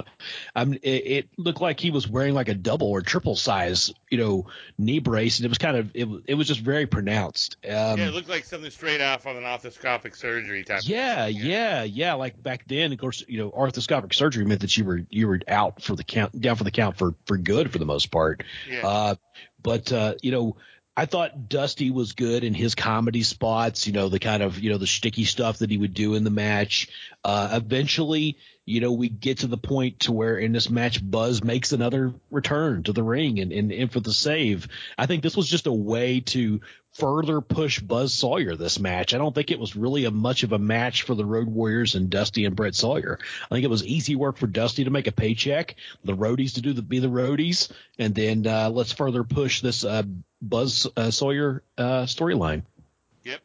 Where do you fall on this one, John? Somewhere in the middle, but um, as usual, we have a little bit of differences uh, in the way we saw some of the stuff, JB. All right, I'll start start from the end and, and work my way back, so to speak. So I, I thought the finish was a letdown, but the post match I thought was pretty awesome. And probably why they even had the match to begin with, with Dusty teaming with Brett Sawyer. So I was mentally able to go, oh, this is why this makes sense. Because otherwise, why the f is you know Brett Wayne Sawyer out there with Dusty in the semi main against the roadies, even though it's young roadies, you know. I, I thought the baby babyface shine was too long in this, but it was really entertaining and really good. And the only reason I thought it was it was too long is because I thought they kind of do the the turn at the ten minute mark. A lot of wrestlers or, or, or matches will use the the time call as the moment when they turn things. It's kind of their cue.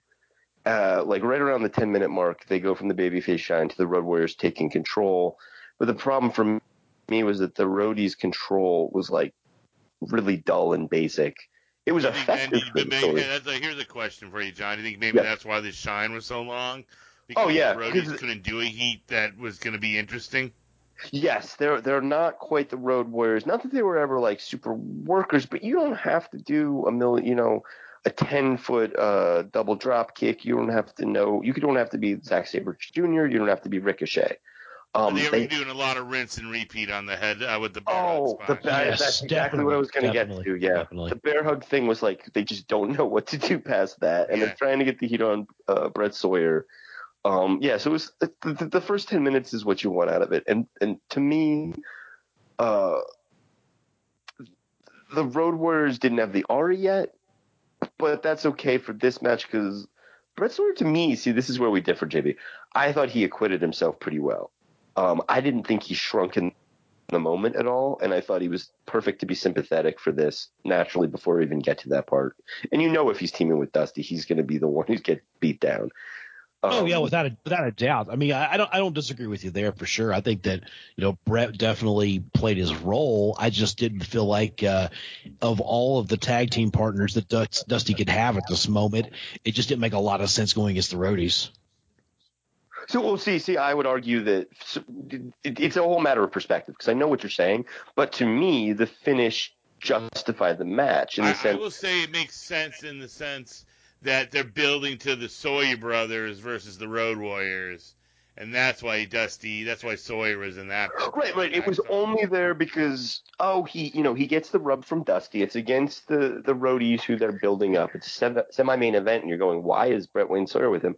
And then Brett get they they they put him in a position to succeed a few times. Like I love that he go, he does the go through the legs thing. Did you guys like that spot or even remember that spot? Yeah, uh, I remember that spot. Oh yeah. yeah. I like that he went went through through this the legs on the test of strength and he either punches or he drop kicks him. But He, pu- he point punches. being, yeah, Okay. Point being is that the ends justifies the means kind of a thing where him getting beat up and Buzz running out, Spirit of 76 uh, headband on and saving him, and just, just like how visceral that is. Like Buzz must have stiffed the fuck out of a lot of people in wrestling, not just here, but just in general, because he just seems like a guy who gets way too into the moment, the moment and the adrenaline, and maybe on some substances. he stiffed people. He stiffed people in real life, much less in the ring. Yes. Yeah. right, right, right. And not just, you know, physically, but also like if you paid him to train in Oh, like yeah. the local park the local park, he may like Yes. not first of all, he didn't have a place to train, but he also wouldn't show up at the local park to have you just do like pull ups on a place or whatever. Wasn't So, that, yeah, anyway. wasn't that the story of Magnum TA? Is that correct? Where Yeah, Mag- It's somebody's yeah, I heard story, yeah. Undertaker, uh, too. Undertaker as well. Yeah. Yeah. Oh, that's yes, yes. Yeah, they both got took by uh by Buzz. Last last comment, uh, other than the fact that hey, this is only like what, two, three weeks before before the very first Starcade, which uh, made me. Dusty was or was not on that first Starcade. I'm forgetting. I thought he, he, he was. didn't wrestle on it. He didn't was wrestle. He, he, he was he was helping put the he put the event together essentially, but uh, wasn't, right. yeah, wasn't wrestling. And wasn't it wasn't the Booker of Record, as I recall, right? Wasn't that uh, Funk Junior? Mm, that I'm not sure. Well, I'll leave you with this. Uh, I got to dip In into '83, they had uh, they the had, triumvirate uh, thing, right? Funk Jr. was booking. Gary Hart was running some towns. Wahoo, I believe, was running some towns. Yeah. Well, they said that Ernie Ladd might have been running. I was about to say- point. Ladd, I, I didn't think of the other one. Hart in his book says that they each got like a state, like South Carolina, and North Yeah. Carolina, and I think Virginia. And yeah, it was like uh, Wahoo. I don't remember, but I remember Ladd's name, Hart's name, and Funk Jr. And I thought Funk Jr. was ultimately in charge of this event because Funk it was Jr. North was the head Carolina. Yeah. Um, anyway, I'll leave you with this. I have to du- dip into the collection and or YouTube, but I'm imagining that Paul Ellering and Gary Hart have to be all over the TV for the for this period of, of, of time, regardless of whatever episode from like October through, because they basically have to talk for like three or four guys, right? Between yeah, the Paul two of them. All over it because he's the manager of the Legion of Doom. Right. So at this point, he has the Road Road Warriors. He has Jake. Uh, he has the incoming King Kong Bundy. Um, so yeah, so they have he's that's their stable, the Legion of Doom. And he's bleach blonde, Paul, pretty Paul. yes, he is. Precious, For those precious of you Paul, who- yes. who are my age or younger, definitely younger, but my age is sort of the cutoff. The Paul Ellering who is a little bit more reserved, uh, who kind of like the guy you'd see on NXT, uh, like a, a, what two or three years ago with the uh, the AOP. That that guy isn't quite this character. This is Oh God, no. a little different of a character, just so you know.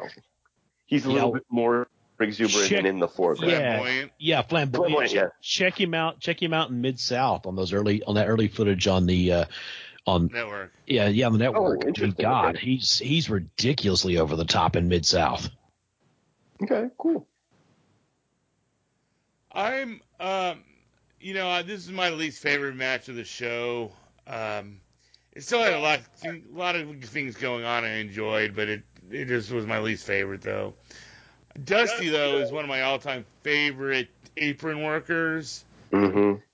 I love seeing the Warriors stooge and show ass for Dusty because Georgia, I will honestly will say it's it's a I don't want to say a black hole, but I have not seen a whole lot of the Road Warriors from Georgia. I've seen a, a little bit, and they just seem like green muscleheads. Here they actually showed some timing and uh, and showed some uh, weird heel charisma uh, that I didn't think they were going to have. Uh, but it's totally not their character that we we've come to know and love. But it, it's it's it's almost like an alternative uh, universe of the Road Warriors if they were evil the whole entire time, and it was just it's just odd almost because you're taken aback by it. I like Sawyer how he used his speed in the match, but there is some grown green moments with the roadies, some timings issues here and there. Um, the roadies destroying uh, Sawyer's back, and well, we just get a ton of uh, rinse and repeat on of this because they don't uh, they don't have a whole lot in their arsenal. Uh, they, they probably don't get. I don't think opponents trust them and throw a punch um, or a clothesline because it's going to be stiff as fuck. They think probably the safest route is eating a bear hug for for however long it was. Dusty gets the hack, hot tag, uh, but we're back. Uh, but we go, we builds into this non-finish. Uh, but the post match where Buzz again comes out looking like a huge star. Yeah, this is a show built all about Buzz Sawyer, and it's almost like I'm wondering because yeah, he Buzz is coming off this hot, wild match with Abby, then comes here. I wonder if it would have been worked even better if he saves his brother and then goes toe to toe with the monster, um, and would have would have would have helped him get over even more. I'm not sure because he's he's smelling like a rose uh, coming out of these uh, out of these angles. Hey, hot take. I think this really, if I'm in the crowd, I think Buzz is awesome. But I go from like, oh, like this little, you know, Brett Sawyer guy. Like, all right, Dusty seems to like him. He's acquitting himself well. And then Buzz like carries him out like he's a princess in a Disney movie who's wounded. Like he's Miss Elizabeth to, to, to Macho Man. Like it just made me kind of think Buzz Sawyer is like like why doesn't he have a stretcher? It kind of feels silly to me that he's being carried out, out by his brother. Eh, I think maybe they're doing it just showing sympathy, and I mean, and then they're setting up revenge angles, a revenge feud with the Sawyer brothers, just the Road. Oh, all that's so. true, but I just But I can understand where you're thinking the stretcher. But I think, I mean, this is again, this is the rehabilitating Buzz coming off one losing to Tommy Rich in the feud.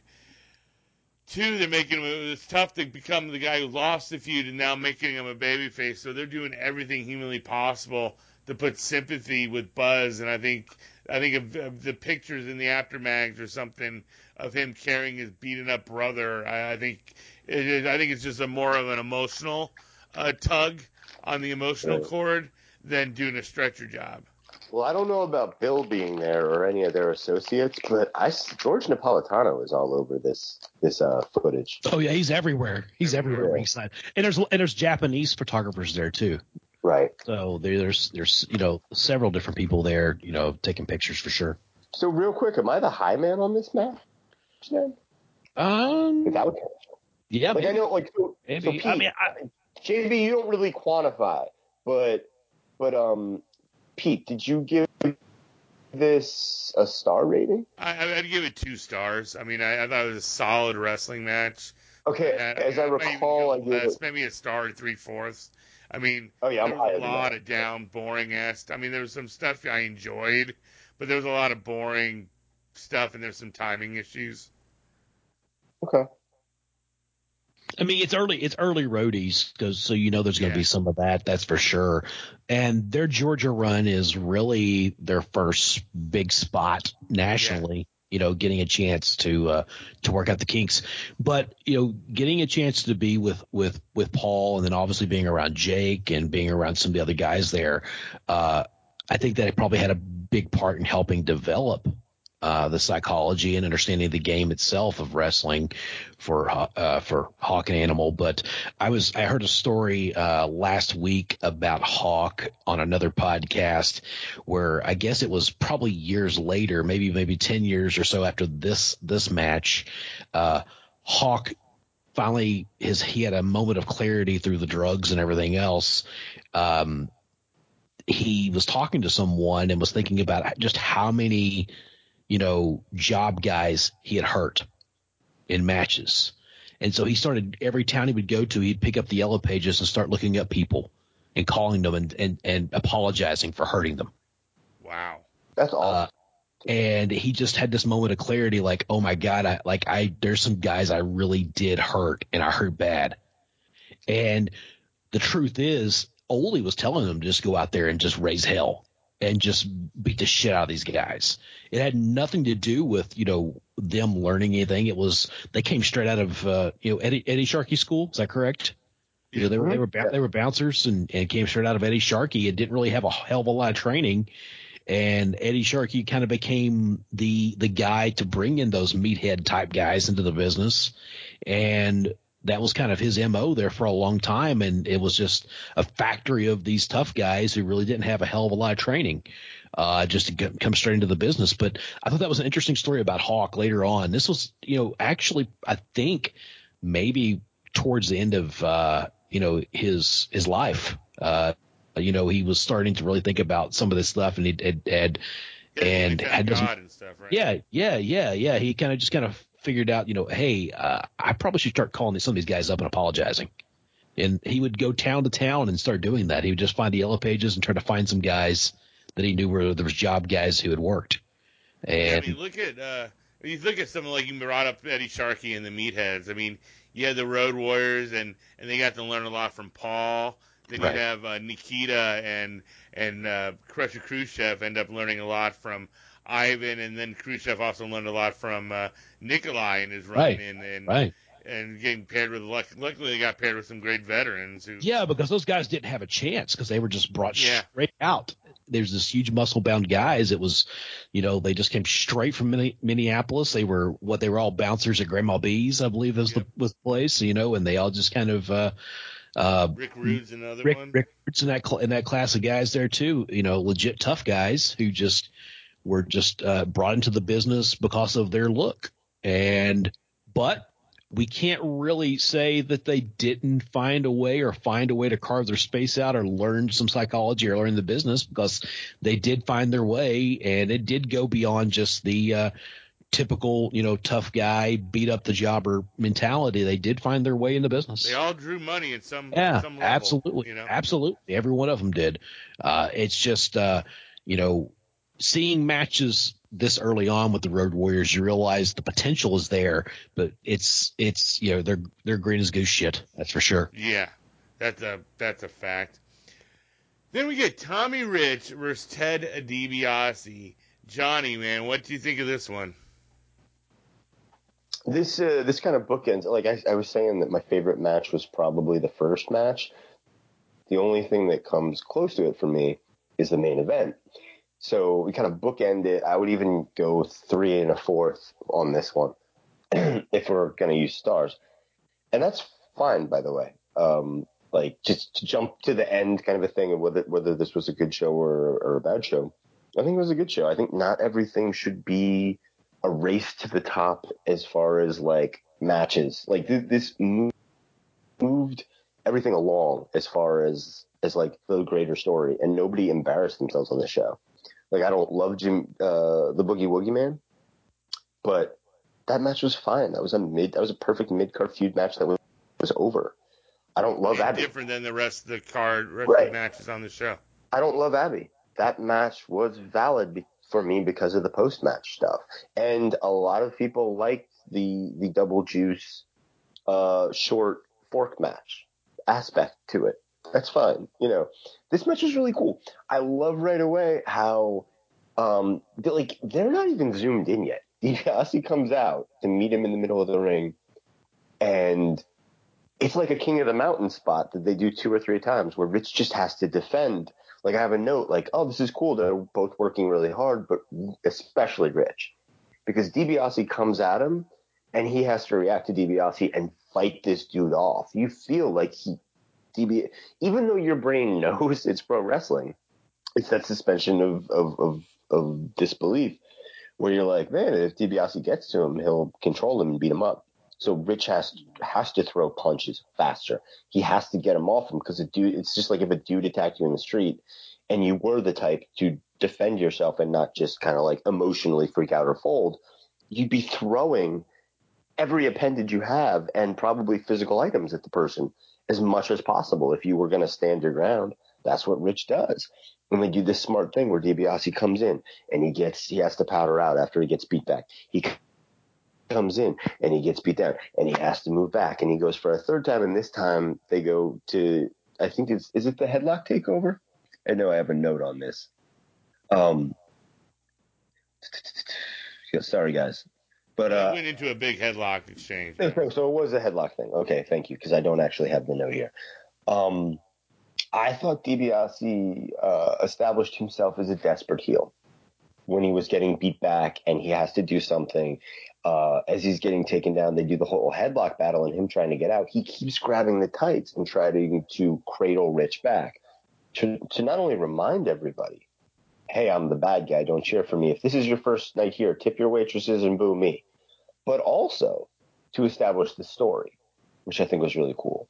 It, it, it's right. You get it. DiBiase just can't figure him out. He keeps trying stuff. It's well established. Uh, DiBiase also gets into it with the jacked special referee. Does anybody know who that guy was? Japanese? No, the, spe- the, special referee in this match. Oh yeah, it's uh, Pez Whatley. Pez Whatley. Okay, yeah, I said yeah. the jacked special referee. Yeah. So yeah, um, yeah, I didn't, I didn't realize it was Pez, Pez Whatley, and without announcing, like, I would have remembered that the Pez was actually kind of. See, Pez to me is still kind of like a jobber guy from the Nitro era, even though I know he was kind of somebody in the Georgia territory and one or two others. Um, yeah, he's he's a Chattanooga guy, so yeah. yeah He got over. Yeah, he did. The, he was in Continental. He got over. hmm Did he do Yeah, Crockett over as well? Continental. Yeah, he was in Crockett. Yeah, TV? yeah, yeah, because he, he he was Shaska Whatley. that's Yeah. right. Okay. Yeah, yeah, in the He Crockett had era. that great promo at the Crockett Cup. I think DiBiase probably grabbed one too many rest holds, but that is not his fault because Rich really burned. He was hamstrung by Rich using the headlock as a story piece, and and what I would call a set piece, so to speak, within the first half of the match. It's it's a small complaint. It's just like a nit to be picked. This is an awesome match. Uh, Rich is a super cons- compelling face, especially from underneath. Even when he, especially when he bleeds, he's a. I know this sounds weird for younger people. If you are listening, you're probably not. We have this term. He's a good bleeder. he's a very good bleeder. Oh, he's a world class bleeder. Come Yeah. on. Yeah. And and it always feels like he's a moment away from taking back control and beating DiBiase. So that desperation that DiBiase has, uh, it, I I have a note here. Uh, DiBiase show as, as it goes on, he goes from desperation to this feeling of, of exhaustion and frustration, and he makes sure to breathe heavy, and he makes sure to be labored in how he gets up from the mat after he can't finish him, he can't beat him. Uh, he's not able able to handle the dude, and I thought he dealt with it in the best little character details and like this subtlety perform. Like wrestling's not a subtle thing a lot of the time. He performed it well subtly that you got it, but it wasn't that Vince McMahon WWE subtlety hammer where the where the guys being really obvious, and then in Michael Cole's ear set, they're like just flat out expository dialogue. Say it over and over. The thing that we want to get across. So DiBiase's anxiety of the rich comeback is very palpable. You feel it. It's a part of the match, and it's really good because that crowd knew it too. They were like, "This dude is inches away from killing you, DiBiase. If you'll stop gouging the eyes or hitting him low or whatever he has to do." Uh, and yeah, then we get a DQ finish. it was kind of a letdown. You know, there were a lot of letdowns as far as finishes they kind of punted on the show, but it wasn't a punt like, oh, we give up, we don't want to give you these things. It's like, well, we're just moving things forward. And in some cases, we have to protect guys because they're, you know, Dusty Rhodes is not doing a job. Abby is not doing a job. Yeah, it's weird because you can look at it from a lot of different avenues. You can say they punted on the show, but you can also say, well, the whole show, the whole point was to get Buzz Sawyer over as a viable babyface. Some are middle, middle to early on in the mo- in the giant movie that is pro wrestling. You know. Yeah, so it so it worked there. So yeah, there's just a lot of it's just a lot of ways to interpret this show, honestly.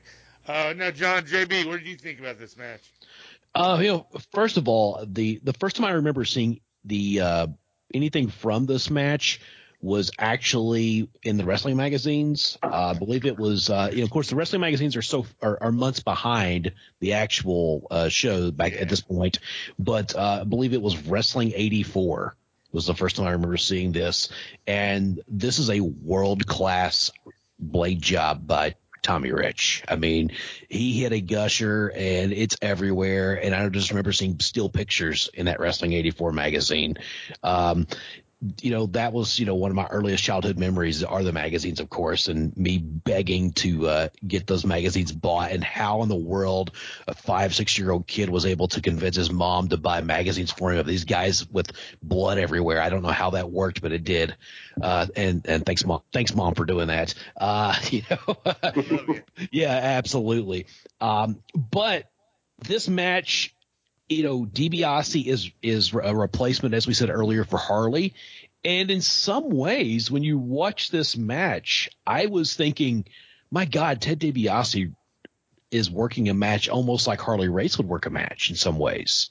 There's a lot of nuance, a lot of different things that Ted would do that's very similar to Harley. Am I off on that, Pete? I mean, he really he seems like there's there's the little things I pick up from Ted that He does almost a lot of bumping like Yeah, Harley, except yeah. he has this. I think he's actually better because they, they feel like they're more fully fully speed bumps. Does that make yeah, sense? yeah, yeah, yeah. He, but he, he's willing to bump around a whole lot more than a lot of heels of that generation.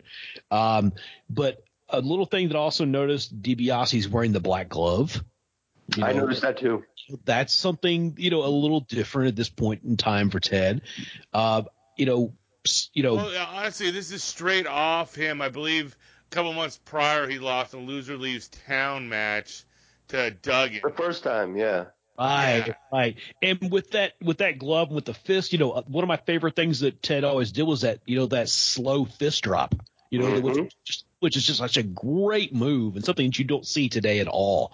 No, Uh, all. Him and Lawler, only two they did it beautifully. Oh, Jim Cornette, Oh yeah, a great yeah, one too. We yeah, we, on yeah. uh, we talked about that. Yeah, American Bash show. yeah. Yeah, no one does it. It's a beautiful move. Yeah, and it and it it's like it, it it's like it's so poetic in ways. It's just it's just a, it's it's kind of almost like in slow motion. You're watching this guy fall to you know to to to punch a guy in the face, but it's the But idea. But if you think that, about it today, most people don't even throw punches, so let alone no, we talked drop about yeah we talked know, about that. Drop. Yeah, that's what I talked about on the Starcast. You know, uh, no, the uh, start the um, um, Starcade show we did was uh, guys throw those shitty forearms and they don't throw fists. Yeah, I think it would also be seen as goofy movement by by uh, modern fans. That's just Yeah. my guess. I don't Yeah. know for sure, Yeah. but I feel like Yeah. they think it was awkward looking. Uh, the other thing, though, I want to I want to give uh, credit to that that uh, falling forearm. Dude, you need really good timing and depth perception to do Oh God, yes. Yeah. Oh, yeah. like Yeah. I I have really bad depth perception, and I think that I would completely like it would look. You would watch me do it and go, "Yo, that dude didn't. He came two feet away from his head. Like, why can't he fall correctly?" Like the only yeah. guy. I mean, what- honestly, what- it's the fist drop and like Flair's knee drop. I think are some of the Mhm. most beautiful things. Because you have to know exactly where you're going to fall. Like you're falling to the side and dropping it. You're not throwing a punch. You're Right, yeah. you're falling, so you have to measure in your head in in real time and do it instantly how long you are as compared to where his head is. You know what Or I You mean? like- can't have your fist in position. Yeah. He's not moving his arm around like to Yeah. adjust. He just go holds it up in the same place almost every time and falls. It's brilliant. Yeah, it it really, it really is, and it's just something that I just, you know, I noticed immediately in this match is that, and I, I guess it's that nostalgia factor that's like I'm missing, I'm missing that from my wrestling, hmm and this match really is everything that I'm missing from my wrestling that I love. Uh, it's it is the blood, it is it is the hot start, the slugfest between two combatants. You know, a guy that is a super over like Tommy Rich, and this is long before Tommy kind of becomes a caricature of himself, obviously. Yeah. And this is not Tommy talking about fired up, and this is not Tommy talking about mama and the babies.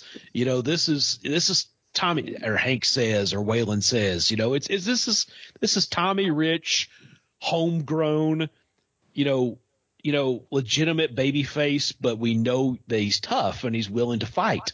It's And- our it's our boy. It's that handsome young man, our boy Tommy Rich. Like, Yeah, that that's yeah. who he is. That's who he is, and he is, you know, that you know, Tennessee proud but Georgia adopted son that they all love, and you know that's really what we get in this match. And like you said, it gets to the DQ finish, but but in the end, we see all the other combatants come out and try to break this up.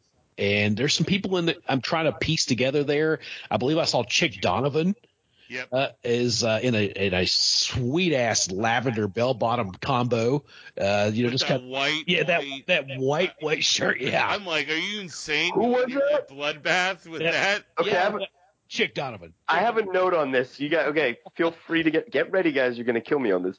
But Yeah. this is the end of my like. Ronnie Garvin had a bad night. Maybe he didn't sleep the night before. Have to drive through eight states. Just my opinion of what I was seeing. Ronnie Garvin comes out. He just walks to his spot as if it's a blocking spot spot in a play he doesn't want to be in.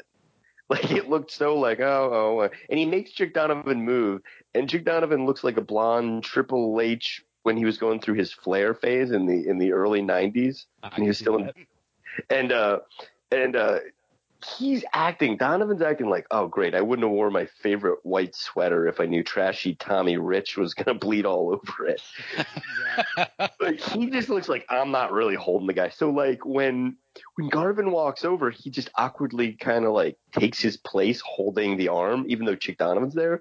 And Chick's just like, yeah, that's cool, dude, because I'm wearing white, and I, I just they all he didn't tell me. Dressed- Chick was dressed for some serious rat hunting. I'll tell you Oh yeah, he thought he Oh, was yeah. done for the night. He's ready to go. Like he thought he was done for the night, and they were like, "We need bodies. We need all heel heels on deck. Get out there." And he's like, uh, I, I, "Dude, I'm wearing the." And and he just Ole just gave him a look, and he goes, "Yes, sir," and put his head down and walked out there. That's what I think happened. he he knew he was going to get shot on and just humiliated in the locker room. And, and by this time, Chick Donovan's already like 40. You know, right, like, right. and, and what's crazy is Chick Donovan actually is still wrestling. He's popping Yeah. up on these indie shows in Georgia, and like he had he's had a couple matches this year already. You know, and he's like in his seventies, so you know it's it's it's it's insane. but uh, you know, overall, it this was uh, a perfect capper to the show. Like John said, it's kind of bookends. You know, start off with a with a really fun, solid match at the beginning, and then you get uh, you know, kind of a, a trashy, a trashy, flashy uh slugfest between Tommy Rich and Ted DiBiase to close the show. Yeah, before I get to the match, I'm just going to run down my star ratings. I mean, I know some people hate star ratings, some people like them. I like them just uh, just like for my note taking purposes only. Same. As in, like you know, I gave the opener two and a half. Uh, Jake versus Garvin, I gave three and a quarter. Valiant and Kabuki, I gave two and a half. Uh, Buzz Abbey, I gave four. The Roadies match, I gave a star and a half. And now um, this match, I gave two and three fourths. Um, I love the opening. I absolutely love how these guys are throwing hands to start, and it's a really amazing punch exchange. It almost felt like, you know, I'm going to steal a, a Johnny uh, reference, a Paulie here. Paulie, if he had this match, he would have edited out all the rest holds, and people would have been raving on uh, on online. Yeah, guys fair. had a four and a half star match of the year, uh, classic, because there was a lot of great stuff in this match. Uh, the opening, uh, uh, and it almost felt like an Attitude Era match where they're like Austin and whoever uh, throwing hands right off the start. But Austin and Triple H because yeah, that's the way they they uh, booked that one. Yeah. Yeah, Triple and H then they immediately Rich goes into using the headlock, and I did like the exchanges early on, but it wore its welcome for me. Um, I thought Ted was good pushing the action at times underneath. At other times, though, there was some laying around, and it was like, okay. And I get it because they started hot, they're taking the crowd down, but man, it just felt so anticlimactic coming off the strong um, opening. I thought Pez did a little too much of, hey, look at me, I'm the special ref type of thing. He had a lot of David Manning, Manningisms in him. Um, a big uh, miss by Rich in the corner, and then Ted's using some roughhouse tactics. Uh, feel, and again, I, again, I still think it feels a little attitude era. Hot start, hot finish, a little ho hum in the middle. Uh, when, but once Rich gets busted open, and you just see him just blading the shit out of himself. Love DiBiase attacking the cut, and he just goes after it, and we get another non-finish. Good stuff. Something you could, you know, like on um, great. Uh, it was a great match for photos. Again, something you could edit, clip out three minutes, and it looks like an amazing match of the year contender match. For what it was, I thought it worked, and uh, and uh, to f- uh, finish the show. Um, JB, what was your favorite match of uh, of this show? Uh, the favorite match was the first match of the night. Uh, Okay. for, for me, I thought that was the the best, you know, pure wrestling match and told the best story and kind of got to the point. As far as you know, best moments, you know, there's lots of moments throughout the night. Uh, obviously, Buzz Sawyer getting over like nobody's business is probably the the best thing. Um, that walk around brawl with Abby stands out just because it's unique. Uh, the crowd just kind of following them around from one spot to the other. It was very much like uh, uh, what you would see in Japan, uh, like when the crowds are parting, you know, as they were kind of coming same, through. Same with Puerto Rico. I had a Yeah, Puerto Rican yeah, yeah, very much, very much like that. And it was, it was, it, it was eye, it was eye catching, and it was just a wild ass brawl. It was, I mean, all over the place. Something kind of unique for for that time period in, in, in a lot of ways, especially in Georgia. Um, you know, but for me, that first match, uh, probably my favorite match. I mean, there's moments, you know, through all the matches that kind of stand out and kind of grab your attention. But for me, that first match, uh, definitely was a standout for me. What about your least favorite match? I think my least favorite is probably Valiant and Kabuki, uh, just because I've seen it so much and the the finish was just so stupid. It was just really, it just really, it just, you know, I mean, I, and I, I know it works. I know it works, and I know Valiant's over like Rover, but for me, just that the nonsense of that, even Gary Hart couldn't save it, and that says a lot. That says a lot for me when I when I'm probably one of the biggest Gary Hart fans in the world. Gary Hart could not save this match. Gotcha, John. What about you? Obviously, your favorite match was the Armstrong match, right? Uh, yeah, so I want to be, I want to out Pete Pete, and by that, it just means I'm also going to read my star ratings for those All right. who are not post star rating and angry at Dave Meltzer. Uh, because I just think it's a great way to quantify things for yourself, but also as a recommendation. It doesn't have to be the end of the world or the beginning of things. I get it. I'm not a huge fan of, of the guy in San Jose either these days when it comes to opinions. So, having said all that, yeah, the first match, Lightfoot and Armstrong, I gave three and a fourth. Uh, the title switch of, of Jake Roberts and Ron Garvin, I gave two and a fourth because I was I was the low man on that match. Uh, Kabuki and Jimmy Valiant, two stars. The less said, the better. But probably, you know, as a card thing, probably perfect mid card uh, match for that, given personalities, and it's not a work rate match or it's not a it's not a a ring talent type of match. It's a personalities match. Uh, Abdullah and Buzz, uh, other than the character stuff and what came out of it, I wasn't in love with the, act- the actual match. Is not the whole brawl around. It's just the ringside stuff. So it's short. It was two and a fourth for me. Um, the match I was a high, the high man on, Dusty Rhodes and Brett Sawyer versus the Road Warriors. I gave two and three fourths, so just above average. And then Ted DiBiase versus Tommy Rich, we rounded out. I actually wrote down three stars. Um, and I think that's sort of fair. I should have given it three and a fourth, maybe, to stay in line with everything and bookend it correctly. But I, I honestly, I did like the first match better than any other match on the show. So that's the first match is my match of the night too. Okay, your least favorite, I guess, is Valiant's match, right? Yeah, I would say so. I think statistically that's true, but you know, yeah, was that the two? Yep. Yep, that's yep, that's the two. That's the least favorite. Yeah, my favorite match was was was Abby and uh, uh, Sawyer. I, I'm a sucker for those type of brawls. Um, and my least favorite was the tag, the Roadies tag. Um, you know, for, for me overall, my thoughts on the show was, you know, I can understand people not liking the finishes. I totally can totally understand that. But from it, it's, it's such a weird card to look at. You know, it, it got Buzz Sawyer over as a baby.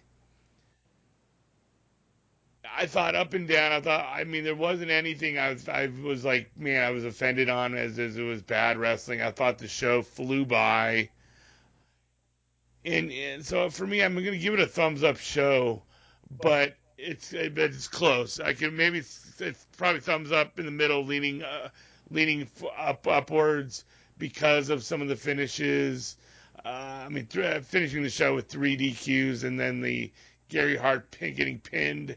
Um, I can I totally understand people like what the hell, but there was so such a lot of lot of lot of neat stuff in it, like the the finish of uh, of uh, Jake and Garvin. I thought was just brilliant. Uh, uh, I thought I thought that we got a little bit of everything. I mean, we got a nice technical wrestling match to start. Uh, we got the uh, we had a nice title change for the TV belt. We had that special attraction match with, with Valiant and Kabuki that I thought was fun. Uh, we got a wild brawl and the tag match, but it's uh, Dusty involved in it, so it was like another special attraction tag match. And then you had a big main event, uh, double juice main event. Uh, you really can't complain about to finish up the show with with chaos also and uh, getting involved with people emptying out the locker room. I mean, so to fin- finish with a lot of chaos. So I think you got a lot a lot of variety there, and uh, and I'm a guy who's a big fan of the uh, the circus theory, where hey, I might not like the clowns, but I like the trapeze artists, or I like the lion tamer, or what have you. And I felt for for for hitting all the boxes in that aspect of being the three ring circus, I thought they did a fantastic job. Uh, yeah, I do wish they could have came up with some better, more creative finishes, but I'm so yeah, I'm gonna give it a thumbs up show. Uh, what about you, John? Yeah, why not? Thumbs up. I mean, I didn't hate it, not at all. I'm gl- I'm glad to get like little peeks into these things. Now, if I was a a week to week fan going to the arena, uh, that's tough because I don't know. That would have to be in a 1983 head rather than like a, a 90s and back fan. Um, but I'd like to think that I would go and pay five bucks or whatever it was and appreciate like, okay, this was not the show that I'll remember forever. Like I went to a million ECW and ROH shows that I don't remember every minute of, but then I drove home like going, okay, some pieces on the chessboard moved. I had a good time. So yeah, it's got to be a thumbs up. What about you, JB? I, I give it a thumbs up, slightly tilted to the left or right. It's uh, Right you know, it's you know, it's it's you know, it's it, it's definitely if, if I'm a fan, you know, attending Omni shows or, or local Georgia shows during this time period, uh, I'm bought and sold. You know, I'm I'm ready to see what's going to happen next in this in the uh, in the the hierarchy of the story here as they're moving forward with Buzz Sawyer, you know, taking over as being uh, a top baby for sure. It's definitely, like you said, Pete, that walking tall badass baby face. Uh, I'm definitely, I'm bought. You know, I'm ready to go. I'm ready to see what's hap- going to happen next. Um, it's that that wild walk around brawl enough would have me, you know, hyped up and engaged enough to want to come back next time to see what's going to happen. You know, that really is kind of the, uh, you know, setting the hook on the fans. Um, I'm not sure what the attendance was like at the show or what, uh, what attendance was coming up after, uh, you know, Omni shows after this, but, uh, it sure to me is setting the stage for success. All right, JB, anything you want to plug? Uh, not really. Uh, I mean, you can follow me on Twitter at pronouncejb, and uh, that's about it. All right, Johnny P, anything you want to mention? No. Um, I guess you can follow me. Uh, it's my, my full name, no spaces. Uh, I'll spell it out, but it's just as easy. If you just Google Barbed Wire City, it's a documentary I made, and my name will show up. And the reason I'm saying this is because my last name is 12 letters. So here we go. if you can't get it now, just Google Barbed Wire City and you'll find it. J O H N P H I L A P A V A G E. That's my full real name, but everybody calls me Johnny P. So There's a reason. There's a reason, folks. exactly, there's the reason. So there you go. Thank you for having me.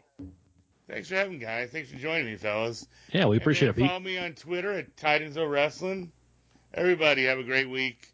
Have fun with Thanksgiving coming up with your families. See y'all next time. Bye bye.